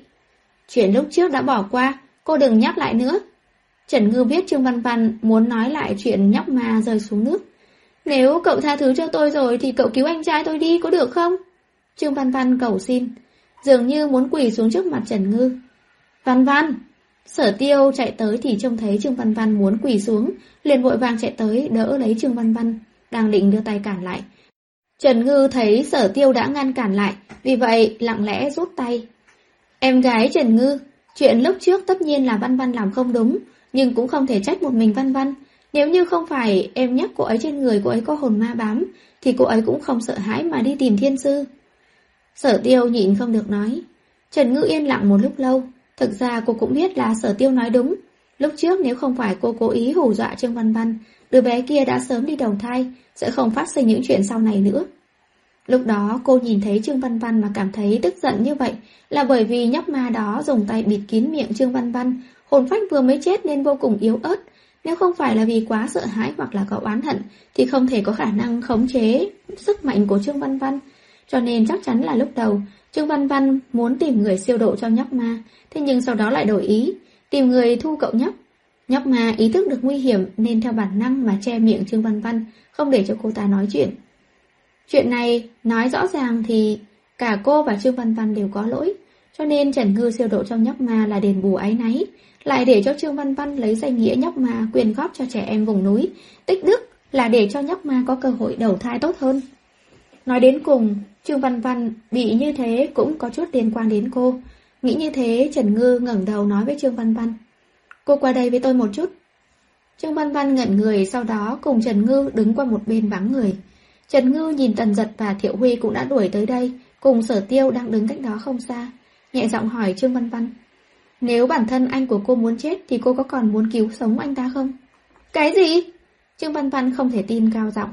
Anh của cô sở dĩ bị như vậy là do có người cầm ngày sinh tháng đẻ và máu sống của anh ta, sử dụng thuật đổi mệnh, đổi tuổi thọ của anh trai cô cho một người nào đó đã sắp chết. Loại thuật pháp này không khó phá, điều khó khăn chính là anh trai cô tự nguyện. Cái gì? Cậu có ý gì? Vì sao anh trai tôi lại tình nguyện chứ? Vẻ mặt Trương Văn Văn tràn đầy ngờ vực.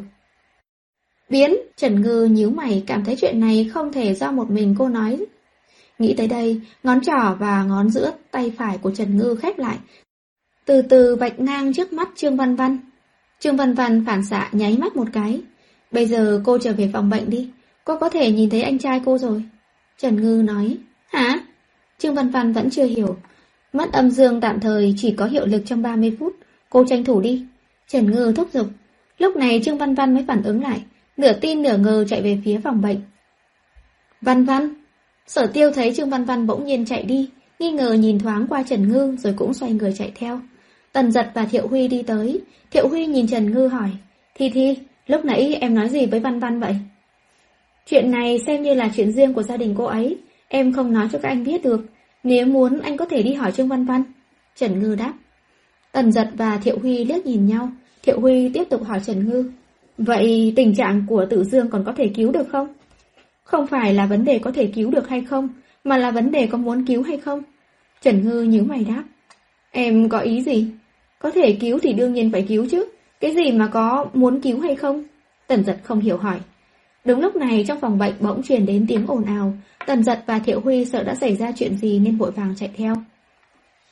Chờ bọn họ chạy đi rồi, Tần Ngư nghĩ rồi lấy điện thoại di động gửi cho Thiệu Huy tin nhắn.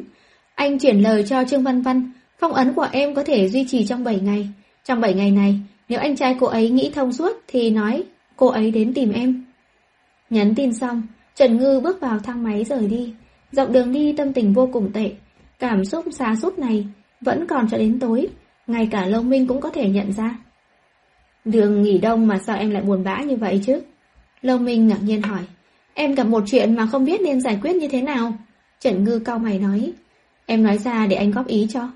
Hiếm khi Lâu Minh thấy cô nhóc có tâm sự, vì thế mà có chút tò mò. Vâng, hôm nay em đã gặp một hiện tượng kỳ quái. Trần Ngư không nói đến Trương Văn Văn mà sử dụng đại từ chung, sau đó kể mọi chuyện cho Lâu Minh nghe. Vậy anh ba, anh cho rằng em nên cứu hay là không nên cứu người này? Em cũng đã nói thuật đổi mệnh là trái với lẽ thường, bình thường hẳn là tìm cách cứu người này về chứ. Nhưng mà người này là tự nguyện vì người khác mà đổi mệnh. Trần Ngư nói, từ một góc độ nào đó mà nói, người được người kia cứu sẽ có một cơ hội tiếp tục sống sót. Nếu như em ra tay ngăn cản thuật đổi mệnh, như vậy cũng tương đương là em đã giết một người khác.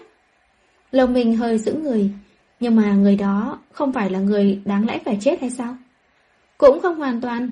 Nếu đối phương là cường hào ác bá hoặc là ác ý hãm hại, như vậy thì em ra tay ngăn cản cũng không phải lăn tăn gì hết.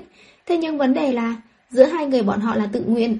Giống như khi xảy ra một vụ tai nạn xe cộ, đứng trên đường là đứa bé, nhưng đứng ở bên đường người mẹ theo bản năng nhào đến cứu. Nếu như em có biện pháp ngăn cản chuyện này, anh nói em có nên ngăn cản người mẹ cứu con mình hay không? Vấn đề này cũng làm khó Lâu Minh. Vốn là bi kịch thì kết thúc như thế nào cũng đều không mỹ mãn. Nếu mà em không nhìn thấy thì cũng được đi, hoặc là em không đủ năng lực giải quyết thì em cũng không thấy áy náy gì lắm. Nhưng mà em lại nhìn thấy rõ ràng, cũng có năng lực để ngăn cản. Sao em có cảm giác hai người họ chết cũng đều làm em có liên quan à? Thật là phiền chết đi thôi. Trần Ngư buồn bực ôm gối ôm lăn lộn trên ghế sofa. Thực ra em không hiểu nổi hành động của người này. Anh ta như vậy không sợ người nhà của anh ta đau lòng hay sao chứ? Tại sao em lại thấy bực bội? Lâu Minh chợt lên tiếng hỏi. Em hoàn toàn có thể coi như em chưa từng gặp qua chuyện này. Khi người nhà của anh ta đến tìm em giúp đỡ, em cũng có thể lựa chọn không nhúng tay vào mà. Thế nhưng mà em đã nhìn thấy á, em cũng không có cách nào coi như em chưa từng thấy qua. Trần Ngư buồn bực nói. Lâu Minh nhịn không được cười một tiếng, đưa tay kéo gối ôm Trần Ngư đang ôm trong lòng nói. Đứng dậy nào, đừng buồn bực nữa. Trần Ngư tiếp tục ôm gối ôm ngồi bất động. Em có biết vì sao em cảm thấy bực bội hay không? Lâu Minh hỏi. Em không biết. Trần Ngư buồn buồn nói. Vì em là người lương thiện. Lâu Minh chợt nói. Trần Ngư đẩy đẩy gối ôm liếc nhìn Lâu Minh. Em mới không phải là người lương thiện. Khi em bắt ma, cho dù ma có đáng thương cỡ nào, em cũng đều sẽ thu nó. Đó là vì em biết đưa bọn họ đi đầu thai là kết quả tốt nhất cho mấy con ma đó. Nhưng chuyện này không giống. Em nói người này đang đánh đổi mạng sống của mình để cứu một người khác. Sâu trong lòng em cũng không muốn người này chết đi đúng không? Trần Ngư sửng sốt một chút, ôm gối ôm ngồi dậy. Em cũng không biết nữa. Nếu có một biện pháp vẹn cả đôi đường, em có làm không? Lâu Minh hỏi. Nhưng mà không có biện pháp nào vẹn cả đôi đường cả. Thuật đổi mệnh chỉ có thể sử dụng với người sắp chết, nên trong hai người họ nhất định sẽ có một người chết. Nếu chuyện này em không thể bỏ mặc được, thì em hãy đi tìm hiểu rõ ràng mọi chuyện đi. Nhỡ đâu khi em tìm hiểu rõ ràng rồi sẽ có biện pháp tốt hơn thì sao? Vậy nếu vẫn không có biện pháp tốt hơn thì sao? Trần Ngư hỏi. Lâu Minh nghĩ rồi nói. Hoặc coi như là em vì anh rất tò mò. Hai người đó có thể có mối quan hệ gì mà người đó có thể dùng tính mạng của mình để đổi cho người khác như vậy? Trần Ngư rối rắm một chút rồi nói. Nhưng mà quy định của môn phái nhà em, khi ra tay nhất định phải lấy tiền. Lâu Minh cười khúc khích. Vậy anh sẽ trả tiền nhờ em điều tra chuyện này cho anh nha. 1 đồng được không? 1 đồng? Ít như vậy thôi á? Ôi, được rồi. Nể giao tình giữa hai chúng ta, em nhận, anh có lời nha. Trần Ngư quăng gối ôm ra, cầm quả táo trên bàn bắt đầu gặm. Lâu Minh thấy Trần Ngư đã khôi phục tinh thần, nhịn không được cười một tiếng. Chỉ tốn có 1 đồng mà anh có thể làm cô nhóc tham tiền này phải ra tay. Xem ra là anh có vị trí rất lớn trong lòng của cô. Tác giả có lời muốn nói. Trong group chat của nhóm trợ lý, Trần tiểu thư vừa ra tay là có mấy trăm vạn, vậy mà Tam thiếu chỉ cần có mỗi 1 đồng là có thể nhờ cô ấy ra tay. Quả nhiên là Trần tiểu thư cũng thích Tam thiếu nhà chúng ta. Nhưng mà rõ ràng là Tam thiếu có rất nhiều tiền mà. Cái này gọi là tình thú. Chương 51. Nó ghét em. Mặc dù Trần Ngư muốn hiểu rõ chuyện của Trương Tử Dương, nhưng điều kiện tiên quyết là gia đình Trương Văn Văn phải đến nhờ cô giúp đỡ. Nhưng không biết đã xảy ra chuyện gì. Sau khi Trần Ngư từ bệnh viện trở về đã 2 ngày rồi mà Trương Văn Văn không hề đi tìm Trần Ngư. Tần Dật và Thiệu Huy cũng không đến tìm cô. Lúc đầu Trần Ngư còn cảm thấy kỳ lạ, nhưng rồi ngẫm lại, ngay từ đầu trong chuyện này cô chỉ là người vô tình dính líu vào. Vốn cô còn nghĩ, cô đã thấy thì không thể nhẫn tâm thấy chết mà không cứu. Vậy thì không bằng thử tìm hiểu mọi chuyện cho kỹ xem có biện pháp giải quyết nào tốt hơn không. Nhưng 2 ngày trôi qua, đối phương chẳng có động tĩnh gì. Trần Ngư cũng không phải là người vội vã nóng nảy. Thế là cũng lười không thèm để ý nữa. Còn nghĩ là không chừng nhà người ta đã tìm được thiên sư giỏi hơn thì sao. Thế là Trần Ngư vẫn theo kế hoạch từ trước, sung sướng bôn ba trên trang web huyền học để nhận nhiệm vụ, nhanh chóng đi trên con đường thăng cấp tài khoản. Ngày hôm nay, sau khi ăn cơm trưa, Mao Đại Sư ôm thanh kiếm đồng một lần nữa xuất hiện trong biệt thự nhỏ nhà họ Lâu. Lâu Minh thấy thế thì hơi ngạc nhiên. Mao Đại Sư, sao ông lại phải đích thân tới đây chứ? À, đúng dịp tôi muốn đến thăm cậu một chút. Người phía trên lại muốn cho người mang thanh kiếm đến cho cậu, nên tôi cũng thuận tiện mang theo luôn. Mao Đại Sư đặt hộp gỗ đựng kiếm lên bàn, dặn dò. Chẳng mấy khi cậu đề xuất xin cái gì với cấp trên, nên lần này cậu cần thanh kiếm.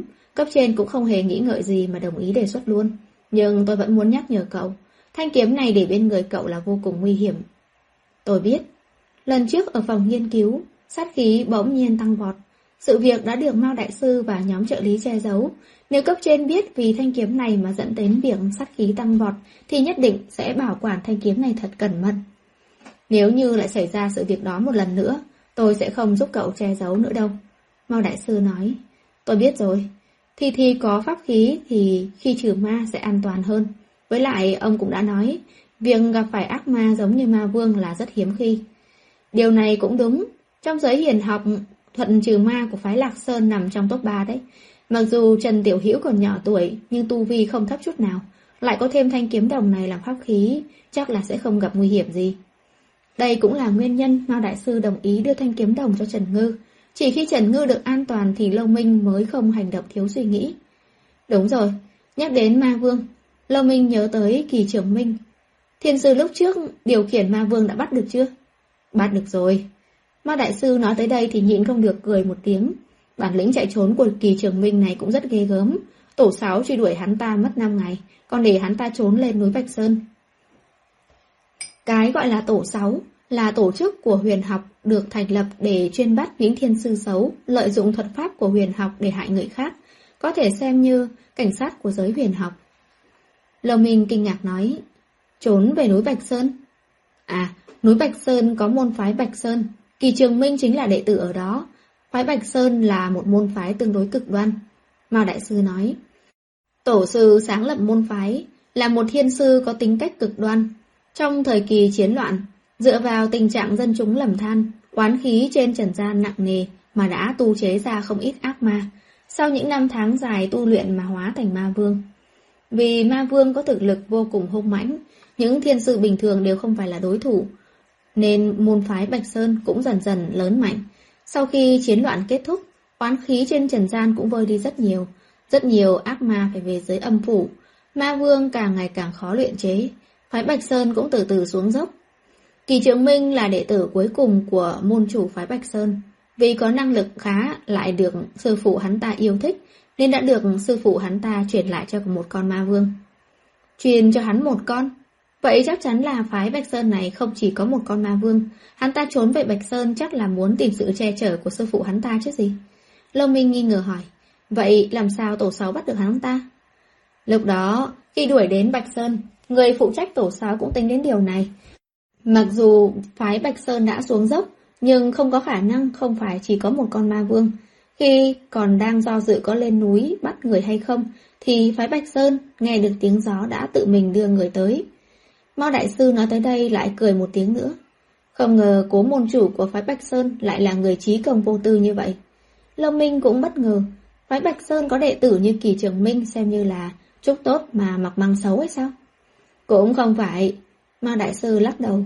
Có người nói rằng 2 ngày trước khi Kỳ Trường Minh chạy về Bạch Sơn, có người đã tìm đến cửa phái Bạch Sơn diệt mấy con ma vương. Phái Bạch Sơn sợ chọc phải họa diệt môn cho nên không dám che chở Kỳ Trường Minh. Ồ, có người lại giỏi như vậy sao? Lâu Minh kinh ngạc. Nghe nói vị cao nhân đó là đi báo thù cho đệ tử nhà mình. Mao Đại Sư nhắc nhở. Ông nội của Thi Thi. Như tôi đã nói, đệ tử của phái Bạch Sơn đi ra ngoài rèn luyện chỉ có Kỳ Trường Minh, mà người hắn đắc tội gần đây nhất trong giới huyền học chính là Trần Tiểu Hữu. Lời nói của Mao Đại Sư đã là câu trả lời chắc chắn cho Lâu Minh. Không ngờ ông nội của Thi Thi lại là người giỏi như vậy. Lâu Minh thở dài nói, nên cậu nhất định phải mau chóng gặp được ông nội của Trần Tiểu Hữu. Mao Đại Sư nói, có lẽ ông ấy sẽ có biện pháp gì đó. Vâng, Lâu Minh gật đầu. Mao Đại Sư thấy Lâu Minh đồng ý thì cũng an tâm. Sau đó lấy trong áo dài 3 vòng tay được bện bằng sợi dây màu đỏ, phía trên gắn một miếng ngọc to bằng đồng xu, nói, đây là bùa hộ mệnh Trần Tiểu Hữu nhờ tôi luyện chế ra, cậu đưa cho cô bé giúp tôi. Thì nhìn thấy thì sẽ vui lắm đây, cảm ơn ông. Lâu Minh cười nói. Mao Đại Sư nói sang chuyện khác, gần đây cậu cảm thấy thế nào? Sau khi mở mắt âm dương có thấy khó chịu ở chỗ nào hay không? Tôi vẫn bình thường. 2 hôm trước, trên đường đến Viện Khoa học Quốc gia, tôi còn nhìn thấy mấy hồn ma. Lâu Minh cười nói, Giờ tôi mới biết, ban đêm ở đế đô vẫn cứ đông đúc ồn ào như xưa. Mao Đại Sư cười ha ha, lại cùng Lâu Minh hàn huyên một lúc rồi mới rời đi. Khi Mao Đại Sư đi rồi, Lâu Minh định cầm lấy mấy bùa hộ mệnh trên bàn lên. Tay vừa giơ lên liền thu về, anh lại gọi Điền Phi tới. Điền Phi tìm một cái hộp bỏ mấy bùa hộ mệnh vào rồi nói, Tam thiếu, lúc nãy xí nghiệp công nghệ quốc phòng có gọi điện tới. Có chuyện gì không? Hàng mẫu không đạt hiệu quả như mong muốn. Vào tháng 5 năm nay, Lâu Minh đã gửi bản thảo mẫu thiết kế một loại vũ khí tân tiến có trí thông minh nhân tạo đến xí nghiệp công nghệ quốc phòng để họ sản xuất hàng mẫu. Để sản xuất mẫu vũ khí này, chính phủ đã đầu tư nguồn vốn rất lớn, nhưng không ngờ lô hàng mẫu đầu tiên sản xuất ra lại có phát hiện 10% khả năng vũ khí đó tự nổ. Nguy hiểm ngầm lớn như thế, tất nhiên là chính phủ sẽ không cấp phát cho lực lượng quân đội.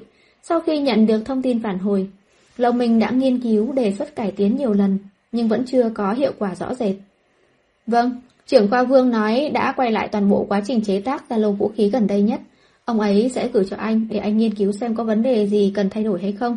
Điền Phi nói, tầm tin video tôi đã tải xuống và lưu trên máy vi tính trong phòng sách. Được rồi, vậy tôi đi xem một chút. Khi bản thảo thiết kế giao cho xí nghiệp công nghệ, Lâu Minh đã tự tay đánh giá tất cả các số liệu. Mọi số liệu đều ổn định, nhưng không hiểu sao khi sản xuất thành thành phẩm lại xảy ra vấn đề liên tiếp như thế. Là một người nghiên cứu khoa học, khi công tác mà không ăn không ngủ là điều bình thường. Lâu Minh cũng không ngoại lệ. Anh bắt đầu tập trung nghiên cứu đến khuya, cho đến khi Trần Ngư chờ người nhà ngủ say nhảy cửa sổ chạy đến nhà anh. Lâu Minh vẫn chưa rời khỏi phòng sách. Anh ba đâu ạ? Trần Ngư đưa mấy tấm bùa huyền sắt hôm nay cô vừa vẽ xong cho Điền Phi hỏi. Tam thiếu đang làm việc trong phòng sách. Điền Phi vừa nói vừa lấy chiếc hộp dưới bàn sofa ra đưa cho Trần Ngư. Đây là của Tam thiếu gửi cho cô. Trần Ngư tò mò mở ra, phát hiện là 3 vòng bùa hộ mệnh tràn đầy linh khí. Xem hơi thở thì chính là môn phái chính tông, so với bùa bình an mà cô vẽ thì mạnh hơn rất nhiều. Vẻ mặt Trần Ngư vui cười hớn hở, là bùa hộ mệnh do Mao Đại Sư luyện chế sao? Mao Đại Sư thật là lợi hại. Điển Phi cười cười, quay người định đi hâm nóng cơm tối lần nữa, đề phòng Tam thiếu đói bụng muốn ăn. Nhưng cậu ta vừa xoay người, ánh mắt chợt sáng lên, lại quay về phía Trần Ngư khách sáo nói. Tiểu thư Trần Ngư, Tam thiếu làm việc đến giờ vẫn chưa ăn tối, tôi đi hâm lại thức ăn. Cô lên lầu giúp tôi gọi Tam thiếu xuống ăn được không? Hả? Sao anh ba còn chưa ăn cơm nữa chứ? Các anh không nhắc anh ấy à? Trần Ngư đứng lên ngay. Anh đi hâm đồ ăn đi, tôi đi gọi anh ba giờ nè. Nói xong, Trần Ngư lật đật chạy lên lầu. Điển Phi lộ ra nụ cười vừa lòng, đi thật nhanh xuống bếp. Chờ Lâu Minh xoa hai mắt mệt mỏi được Trần Ngư kéo từ trên lầu xuống, Điển Phi đã đem đồ ăn được hâm nóng bày sẵn lên bàn. Anh ba, mặc dù công việc bận rộn đến đâu, anh cũng phải nhớ ăn cơm đầy đủ đó nha. Khi mà em không được ăn no, ngay cả 1 + 1 bằng mấy em cũng không tính ra nữa là. Thật không hiểu anh lấy đâu ra sức mà nghiên cứu khoa học chứ. Trần Ngư nói. Em xạo quá đi, 1 + 1 bằng mấy mà cũng không biết. Lâu Minh cười to. Ấy, hồi đó em còn học tiểu học, có lần không ăn sáng mà vào học, thầy giáo dạy toán hỏi em 1 + 1 bằng mấy. Em suy nghĩ cả một buổi trời luôn đó. Trần Ngư nói. Vậy tại sao lại không ăn sáng? Lâm Minh tò mò hỏi. Lúc đó em còn nhỏ, mới học lớp 1, đi học phải đi đường núi, mà đường thì không dễ đi. Lần đó đi được nửa đường thì không cẩn thận em bị té, làm rơi mất tiền ông nội cho em mua đồ ăn sáng. Vì thế nên em không có tiền mua bánh bao.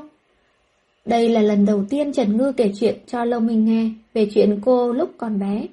Qua lời kể của Trần Ngư, Long Minh có thể tưởng tượng ra một cô nhóc nhỏ bé bởi vì té ngã mà rơi mất tiền xuống sườn núi, đau lòng mà khóc thút thít.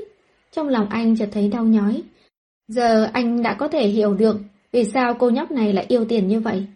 Anh ba, anh ăn cơm đi nha. Trần Ngư thấy Long Minh ngồi sững người thì lại nhắc. Long Minh cầm chén đũa lên chậm rãi ăn. Trần Ngư ngồi bên cạnh ngắm nghía mấy tấm bùa hộ mệnh. Mao Đại Sư quả là người lợi hại, bùa hộ mệnh này rất mạnh đó. Mà nhìn cũng rất đẹp nữa chứ. Trần Ngư vui mừng ngạc nhiên nói.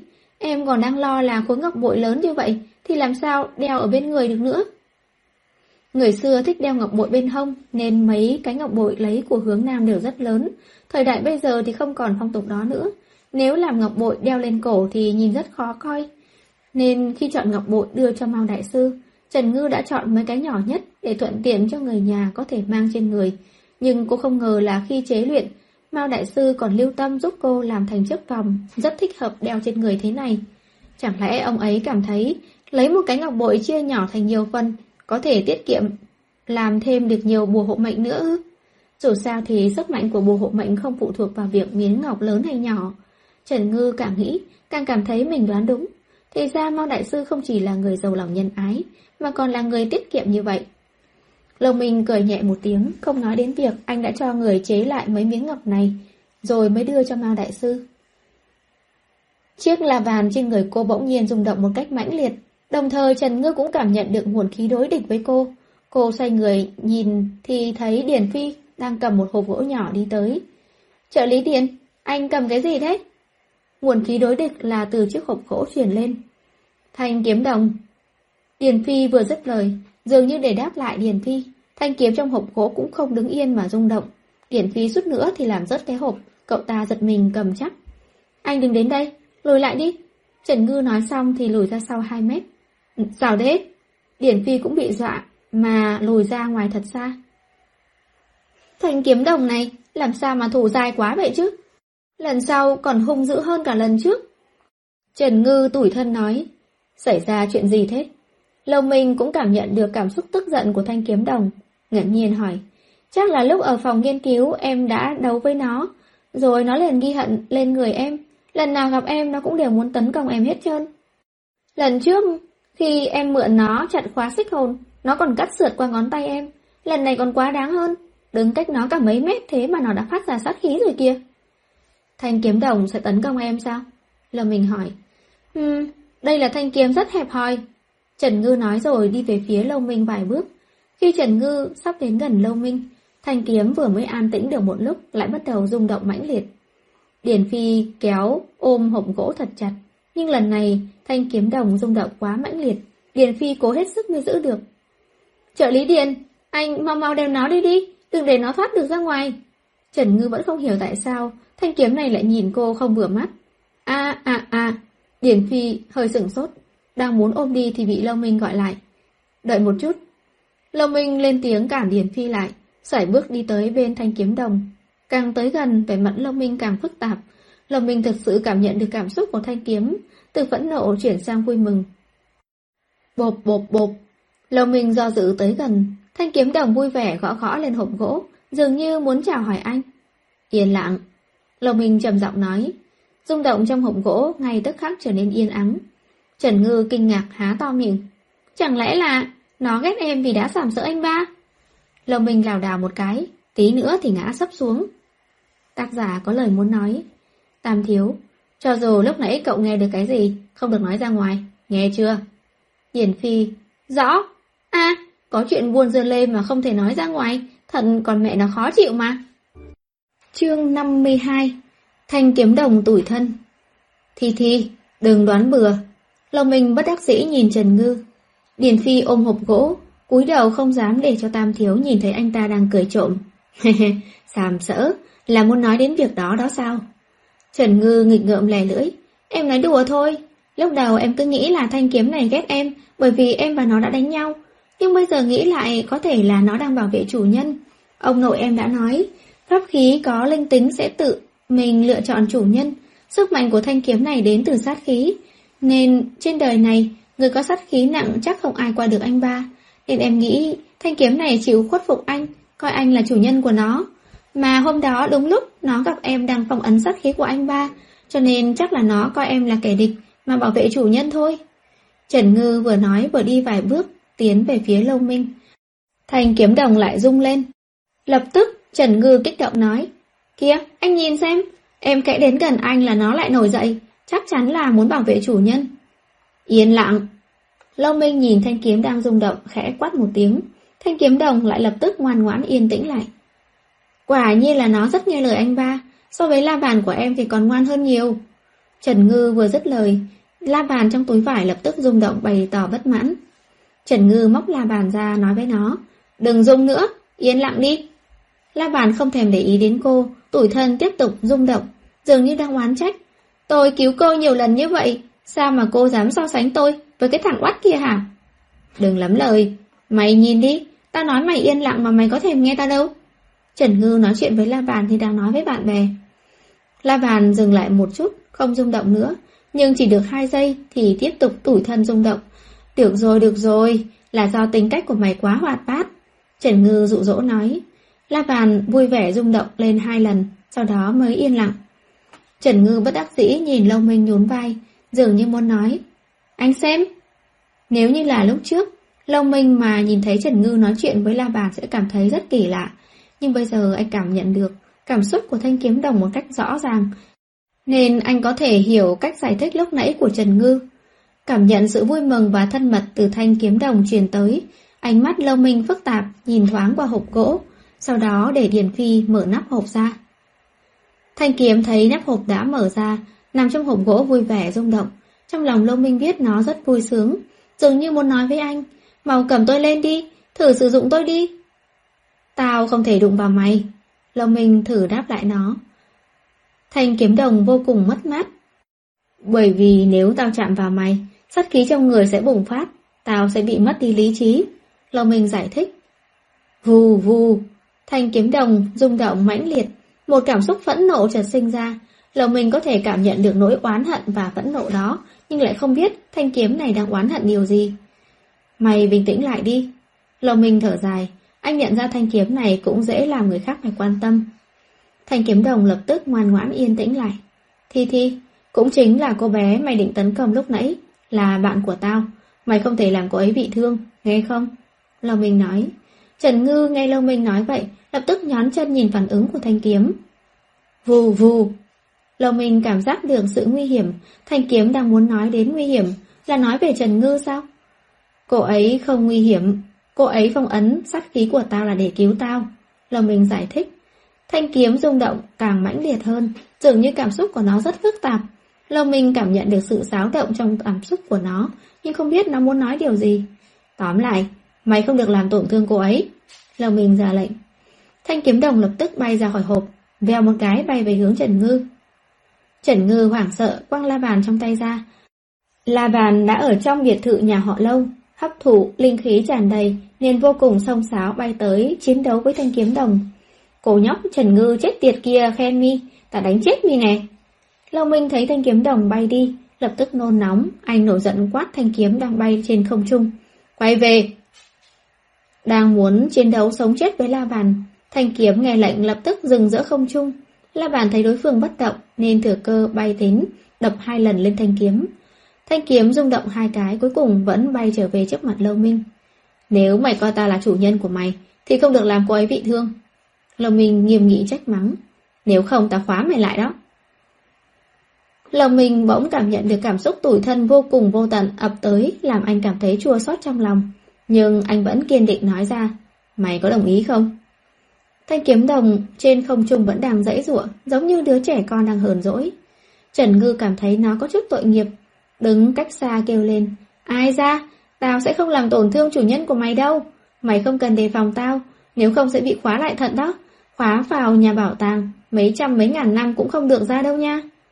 Thanh kiếm nghe thấy Trần Ngư nói, mũi kiếm liền chuyển hướng về phía Trần Ngư. La bàn còn đang dạo trong không trung, thấy thế lại bay qua đập nó một cái. Thanh kiếm đồng tức lắm, muốn đánh một trận 300 hiệp với la bàn, nhưng nghĩ tới mệnh lệnh của Lâu Minh, cuối cùng chỉ có thể tủi thân dừng giữa không trung. Quay về hộp. Lâu Minh vừa dứt lời, thanh kiếm đồng lập tức ngoan ngoãn bay trở lại hộp gỗ. Ánh mắt Lâu Minh phức tạp nhìn thoáng qua thanh kiếm, rồi nói với Trần Ngư. Anh định tặng em thanh kiếm này để phòng thân, nhưng giờ chắc là không được rồi. Đâu chỉ không được, đừng để đến lúc em đang đấu với ác ma, nó ở đâu từ phía sau đâm cho em một nhát là em đã cảm ơn lắm lắm luôn rồi ấy. Trần Ngư cũng không dám có nó. Lâu Minh tưởng tượng đến cảnh này, lông mày nhíu lại. Vậy quên việc này đi thôi. Việc tìm pháp khí chỉ có thể nghĩ cách khác. Mỗi ngày vào buổi tối, Trần Ngư đều đến biệt thự nhỏ nhà họ Lâu 2 tiếng đồng hồ, thanh trừ hết sát khí trên người. Nhưng 2 ngày nay, sát khí trên người cô đã thanh trừ gần hết nên cũng không cần đủ 2 canh giờ. Sau khi cùng Lâu Minh ăn tối xong, Trần Ngư cầm 3 bùa hộ mệnh Mao Đại Sư đã luyện chế quay về nhà. Điển Phi ôm hộp gỗ hỏi Lâu Minh. Tam thiếu, vậy chúng ta có trả lại thanh kiếm đồng không? Lâu Minh nhìn hộp gỗ, trong đó truyền đến cảm giác thân thiết làm anh có chút không nỡ. Thôi cứ nhận lấy, không trả lại nữa. Vậy anh định để ở đâu? Điền Phi cảm thấy thanh kiếm này có thể tự mình bay đi, hầu như là để ở đâu cũng không an toàn lắm. Cậu tìm một cái két sắt, khóa lại để trong phòng tôi đi. Vâng, Điền Phi đáp lời rồi đi thực hiện. Sáng hôm sau, sau khi ăn sáng xong, Trần Ngư lấy cớ hôm qua cô đi chùa dâng hương, xin ba bùa hộ mệnh cho ba mẹ và anh trai rồi đưa ra. Quả nhiên là con gái hiểu chuyện, mẹ nuôi anh con 20 mấy năm, chưa thấy nó mua cho mẹ cái gì cả. Mẹ Trần nhận dây đeo bùa hộ mệnh, vui vẻ đến mức không khép miệng lại được. Mặc dù thị trưởng Trần không đến mức nói thẳng ra giống như mẹ Trần, nhưng động tác còn nhanh hơn nhiều so với mẹ Trần. Ông lập tức đeo ngay lên cổ tay. Trần Dương cũng không để ý đến lời oán trách của mẹ mình. Anh bỗng nhiên có cảm giác mọi người đều say, chỉ có mình anh tỉnh. Bởi vì anh biết Trần Ngư đưa ra 3 lá bùa hộ mệnh này là hàng thật giá thật hẳn hoi. Mọi người tiếp tục trò chuyện. Lúc này người làm đem hộp quà đến. Phu nhân, quà thăm bệnh đã chuẩn bị xong. Thị trưởng Trần nhìn thoáng qua hộp quà, nói: Bà Đình đến thăm thằng bé Tử Dương hả? Vâng. Một đứa nhỏ thật là ngoan, sao bỗng nhiên lại bị bệnh chứ? Tôi cũng là người nhìn nó lớn lên, nó bị bệnh như thế tôi cũng phải đến thăm một chút. Tử Dương bị bệnh gì thế? Thị trưởng Trần hỏi.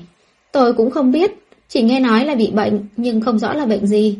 Nghe nói thằng bé vẫn cứ luôn hôn mê, đến giờ vẫn chưa tỉnh lại. Hôm qua tôi gặp Lệ Phân, cả người đều gầy đi, nhìn tiểu tụy lắm. Lệ Phân là tên mẹ của Trương Tử Dương. Trần Dương, con đến thăm thằng bé chưa? Mẹ Trần hỏi con trai. Gần đây con hơi bận chút, chỉ nghe nói mà vẫn chưa đi thăm được. Chút nữa tan làm con cũng ghé thăm một chút. Thì chắc là không biết Tử Dương phải không? Thằng bé là anh trai của Trương Văn Văn. Mẹ Trần thấy con gái cúi đầu không nói tiếng nào thì giải thích. Tử Dương là một đứa nhỏ rất hiền lành, nó còn hiểu chuyện hơn cả em gái Văn Văn của nó nữa. Con biết, con đã gặp anh ấy rồi. Trần Ngư đáp. Con gặp rồi sao? Gặp lúc nào? Mẹ Trần kinh ngạc. À, 2 ngày trước, Tần Dật và Thiệu Huy đến thăm anh ấy nên tiện thể mang con đi cùng luôn. Trần Ngư đáp. Vậy tình hình của thằng bé lúc đó thế nào? Mẹ Trần thuận miệng hỏi. Rất nghiêm trọng, vẫn còn hôn mê. Trần Ngư ấp a ấp úng đáp. 2 ngày trước đã hôn mê, tình hình có vẻ rất nghiêm trọng đó. Mẹ Trần lo lắng đáp. Bên cạnh, Trần Dương như có điều suy nghĩ nhìn thoáng qua em gái mình. Anh nhìn đồng hồ, thấy đã đến giờ đi làm, thế là đứng lên. Thì, không phải em nói là hẹn bạn đi nhà sách sao? Để anh chở em đi luôn nhé. Dạ. Trần Ngư nhìn ánh mắt ám chỉ của anh trai, ngoan ngoãn gật đầu. Khi xe rời khỏi khu tập thể, quả nhiên Trần Dương lên tiếng hỏi. Là Tần Dật và Thiệu Huy dẫn em đi thăm Tử Dương. Tần Dật và Thiệu Huy có lẽ sẽ giới thiệu cho Tử Dương và em gái mình làm quen, nhưng tuyệt đối sẽ không dẫn Trần Ngư lúc đó còn chưa quen biết Tử Dương đến thăm bệnh. Với lại mấy ngày qua, anh cũng nghe được một ít chuyện. Nghe nói nhà họ Trương tìm mấy đạo sĩ đến phòng bệnh. Thì là... Em biết không, khi em nói dối thì sẽ nói lắp. Bỗng nhiên Trần Dương nói. Trần Ngư nói thầm, quả nhiên không lừa được cảnh sát. Thế là thành thật nói. Anh còn nhớ không? Khi lần đầu tiên gặp Trương Văn Văn em đã dọa cô ấy. Trí nhớ của Trần Dương rất tốt. Rất nhanh anh nhớ tới sự việc ngày hôm đó. Sau đó nhíu mày. Lúc đó em nói trên vai con bé có một thằng nhóc ma, chẳng lẽ là thật? Vâng, nhưng sau đó em giúp nó siêu độ rồi, cho nên Trương Văn Văn biết em là thiên sư. Làm cảnh sát, tư duy logic và năng lực liên tưởng của Trần Dương rất nhanh. Trần Ngư chỉ nói 2 câu, anh đã đoán được đại khái. Trương Tử Dương không phải bị bệnh bình thường, mà là bị ma quỷ kế nhiễu ư?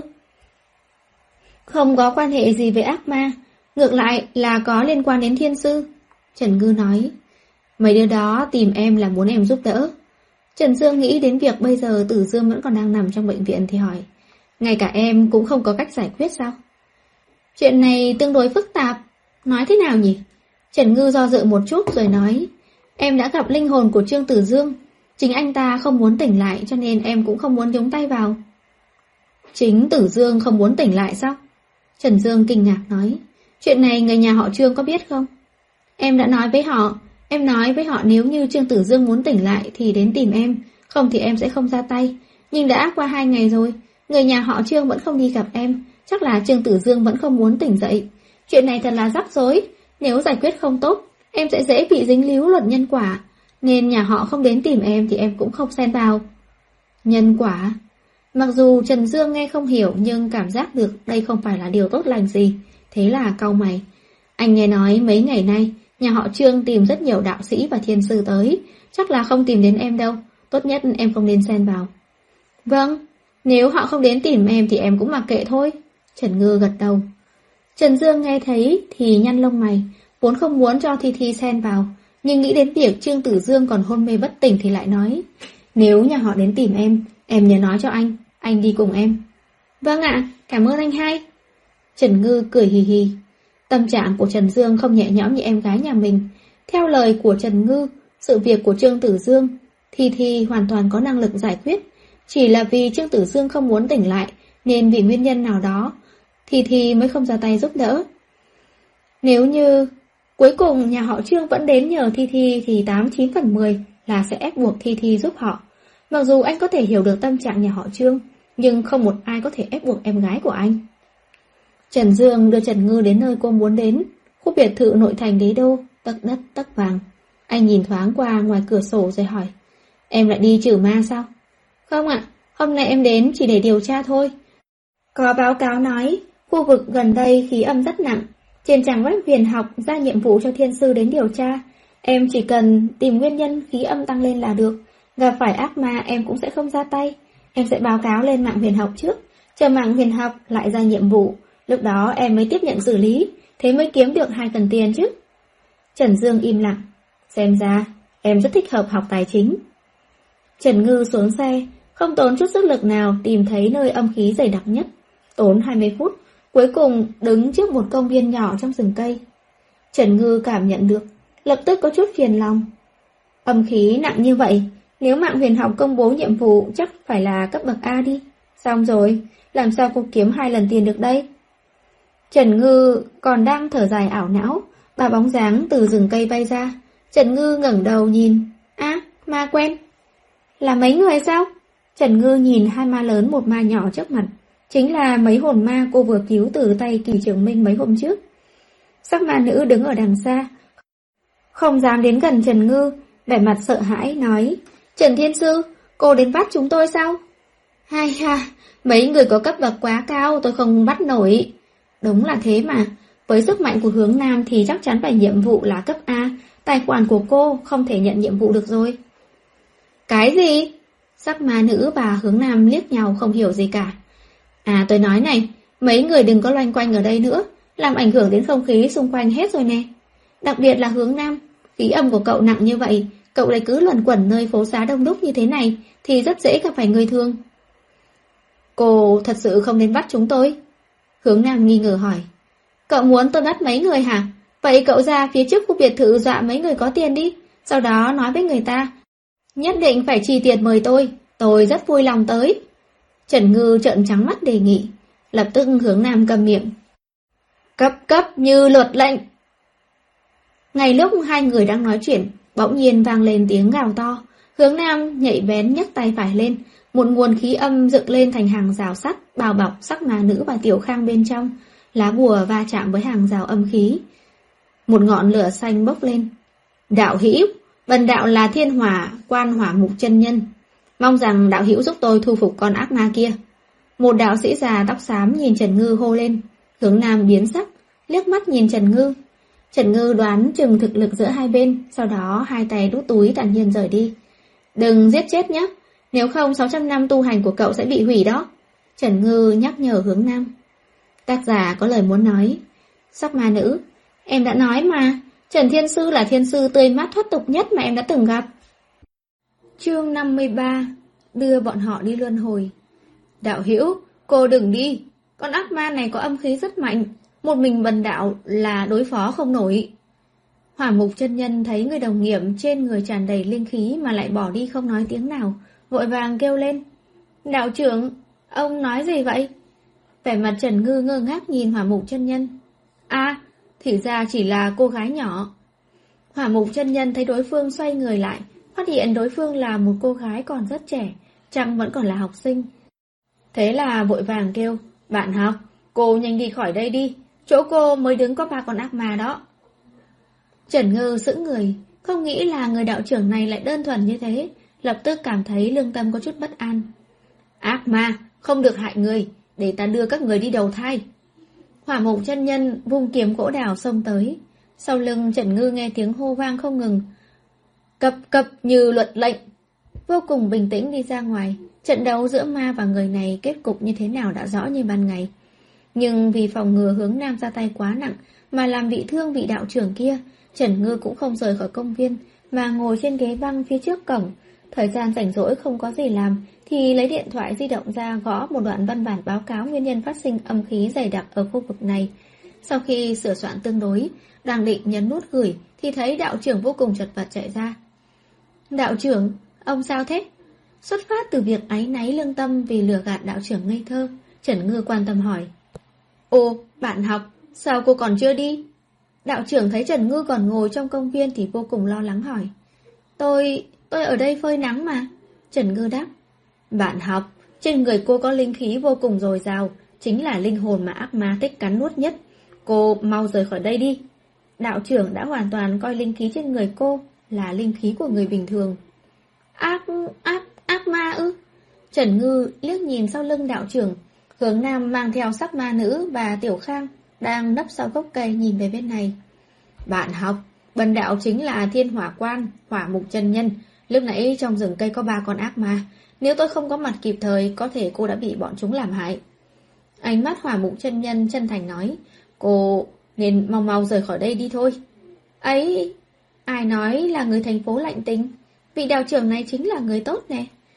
Tôi nhất định phải báo lại việc này lên văn phòng huyền học để bọn họ nhanh chóng tuyên bố nhiệm vụ, phái thiền sư giỏi tới đây xử lý mới được. Hỏa Mục chân nhân vừa nói vừa lấy số điện thoại ra, bấm số của văn phòng huyền học. Điện thoại, báo cáo nhanh cho văn phòng huyền học. Đây là báo cáo nguyên nhân khí âm ở đây tăng đột biến hay sao? Vậy sao cô có thể lấy tiền thưởng được? Không được. Trần Ngư cầm điện thoại di động, đem tin nhắn đã đánh sẵn lập tức gửi tới trang web huyền học. Đinh, nhiệm vụ đã được xác nhận, xin vui lòng chờ xác minh. Sau 3 ngày làm việc, tiền thưởng nhiệm vụ sẽ được chuyển đến tài khoản của bạn. Nhìn thấy tin nhắn hệ thống, Trần Ngư thở phào nhẹ nhõm. Văn phòng huyền học phải không ạ? Tôi là Thiên Hỏa Quan, Hỏa Mục chân nhân. Tôi muốn... Trần Ngư không còn quan tâm Hỏa Mục chân nhân muốn cái gì. Cô còn đang cảm thấy may mắn vì đã kịp thời đoạt lại được 1 vạn tiền thưởng đây. Cũng may là từ trước đến giờ, mỗi khi hoàn thành nhiệm vụ cô đều xác nhận ngay. Người ta nói, vài ác chết là vì hay nói nhiều, tiền tài biến mất là do chần chừ, quả nhiên là chí lý. Ô, bạn học, sao cô vẫn chưa đi thế? Hỏa Mục chân nhân nói chuyện điện thoại xong, thấy Trần Ngư vẫn đứng nguyên chỗ cũ, thì la lên. Cô mau rời khỏi đây đi, cô chỉ có linh khí, lại không hiểu thuật pháp, rất dễ chọc phải ác ma. Ha, tôi đi bây giờ đây. Trần Ngư làm bộ như muốn rời đi. À, chờ một chút. Hỏa Mục chân nhân rút ra trong túi 1 tấm danh thiếp đưa cho Trần Ngư nói, nếu cảm thấy có gì đó bất thường thì hãy gọi cho tôi. Bạn học, tư chất của cô không tệ, có muốn học thuật pháp không? Để tôi giới thiệu cho mấy môn phái. Dù sao thì thể chất của cô dễ thu hút hồn ma như thế, nhờ người không bằng tự nhờ lấy mình. Hỏa Mục chân nhân nói. Vẻ mặt Trần Ngư phức tạp đáp, tôi sẽ suy nghĩ. Hai người cùng nhau ra khỏi công viên, sau đó tách ra. Hỏa Mục chân nhân vừa đi vừa cảm thán, giới hiển học bây giờ yếu quá, hạt giống tốt như cô bé kia không còn nhiều lắm. Trần Ngư lề mề 5 phút, đoán là Hỏa Mục chân nhân đã đi xa, mới quay lại rừng cây trong công viên. Sao thế? Cậu có chuyện muốn nói với tôi? Lúc ở cổng công viên, từ xa Hướng Nam đã nháy mắt ra hiệu cho Trần Ngư, chắc là có chuyện muốn tìm cô. Tôi muốn xin cô một chuyện.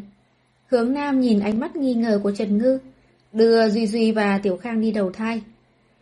Tiểu Khang hình như đã biết trước điều này, nghe Hướng Nam nói vậy thì chỉ ôm chặt lấy đùi cậu ta, chỉ có sát ma nữ thì phản ứng dữ dội hơn.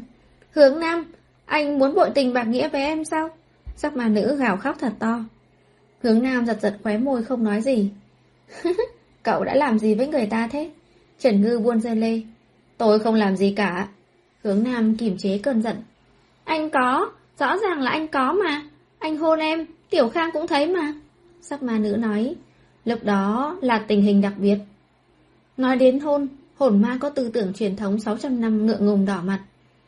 Chỉ hôn một chút mà thôi, việc này có tính gì đâu. Chính cô không phải là đi khắp nơi hôn soái ca hay sao? Trần Ngư khó hiểu. Làm sao mà giống nhau được? Tôi hôn những người kia, họ không thấy tôi, không biết là tôi hôn họ. Nhưng mà Hướng Nam thì không giống. Anh ấy hôn tôi biết. Mà tôi cũng rất thích anh ấy hôn tôi. Sắc ma nữ nói đến phần sau, vẻ mặt hiện lên vẻ e thẹn.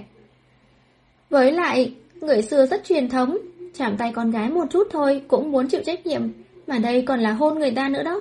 Cho nên tôi muốn chịu trách nhiệm với Hướng Nam. Sắc ma nữ đỏ mặt nói. Hướng Nam cảm thấy cho dù cậu ta có nhảy xuống sông Hoàng Hà cũng không rửa sạch được. Với lại, nụ hôn của Hướng Nam là nụ hôn đầu của anh ấy đó. Hi, thật là ngại quá đi à. Sắc ma nữ nói xong, hai tay che mặt vô cùng vui vẻ. Hướng Nam bực bội, khí âm quanh người tăng lên gấp bội. Tôi nói này, cô có phải là bổ não quá mức hay không? Trần Ngư không nhịn được mà đập tan ảo tưởng của cô nàng. Người xưa đều kết hôn rất sớm, cô đừng tưởng nhìn Hướng Nam còn trẻ, không chừng người ta đã kết hôn có vợ có con rồi đó. Không thể nào. Sắc ma nữ không nghĩ ngợi gì mà phản đối ngay. Trần Ngư nhìn về Hướng Nam, chẳng biết tại sao vẻ mặt của Hướng Nam trở nên u ám. Lúc tôi qua đời là 18 tuổi, cùng thê tử Chỉ Phúc vi hôn được nửa năm. Cô xem.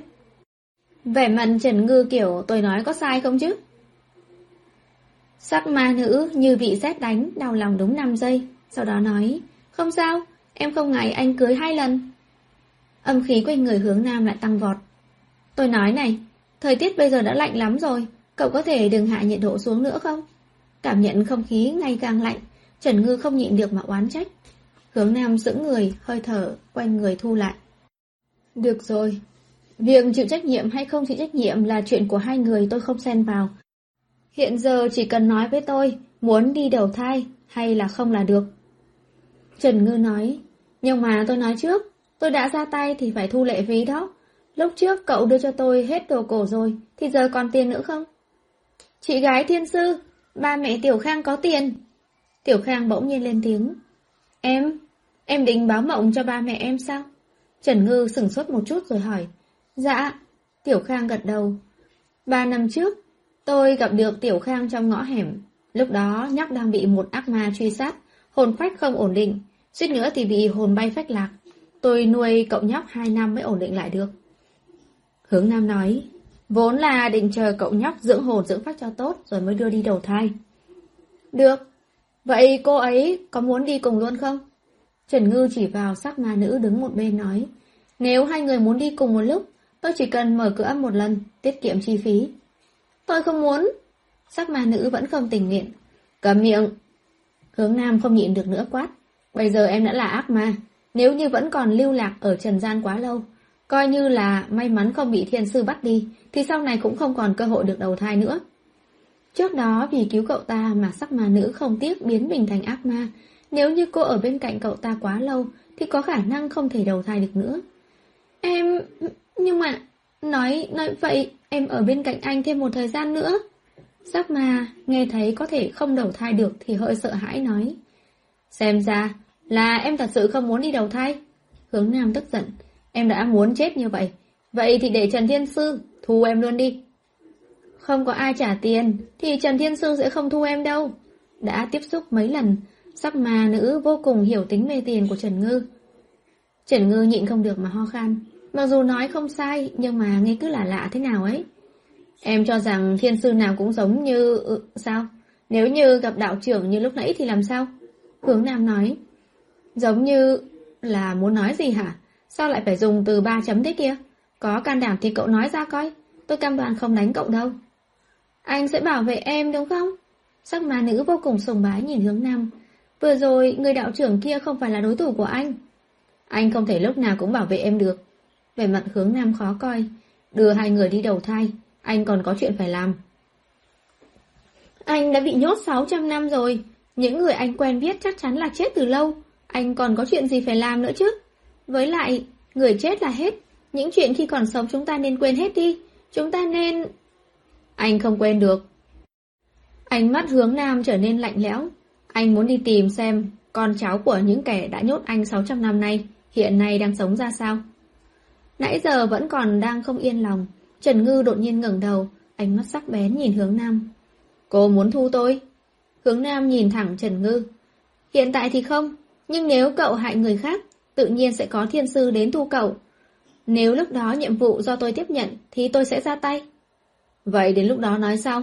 Làm phiền Trần thiên sư, tiễn họ đi trước đã. Trần Ngư nhìn thoáng qua sắc ma nữ dường như đã bị dọa, sau đó nói: Vậy đêm nay mọi người báo mộng đi, để ba mẹ Tiểu Khang lấy danh nghĩa Tiểu Khang quyên góp vào một quỹ từ thiện nào cũng được, số tiền 50 vạn trở lên.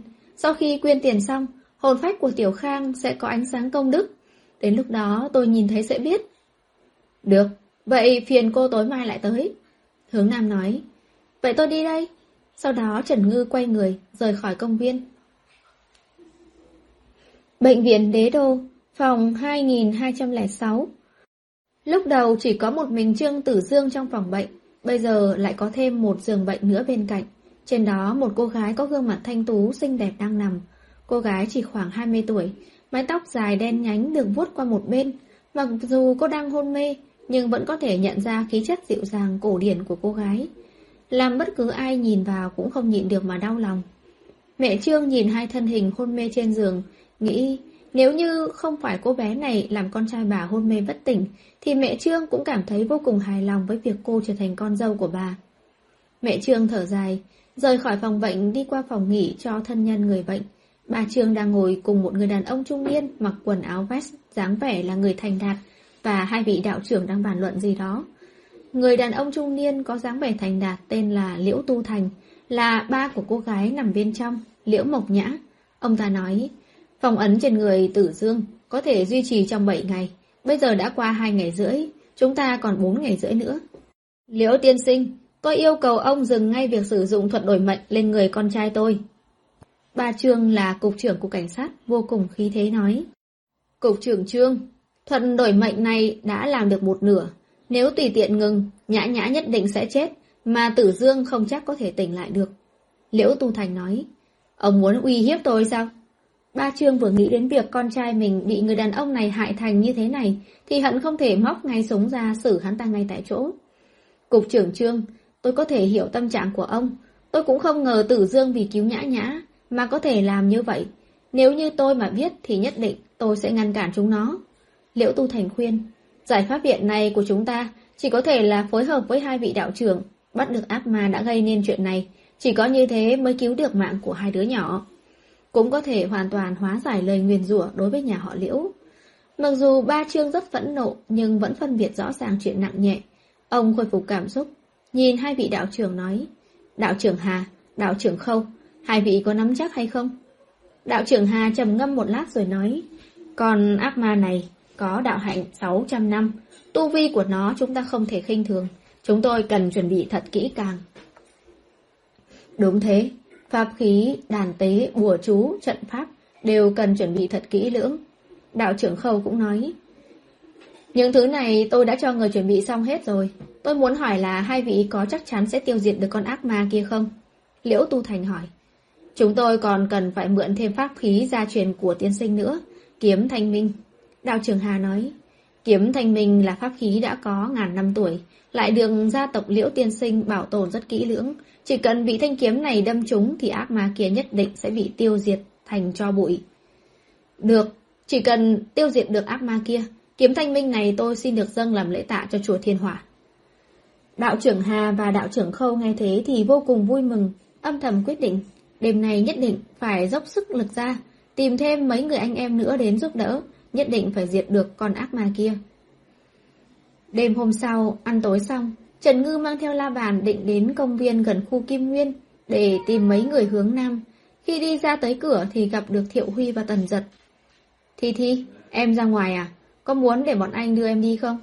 Thiệu Huy nghĩ đến việc khi Trần Ngư đi, mẹ Trương nói Trần Ngư không chịu ra tay giúp đỡ, ở phòng bệnh mắng tao Trần Ngư là đồ máu lạnh vô tình, làm bây giờ cậu ta nhìn thấy Trần Ngư lại hơi chột dạ.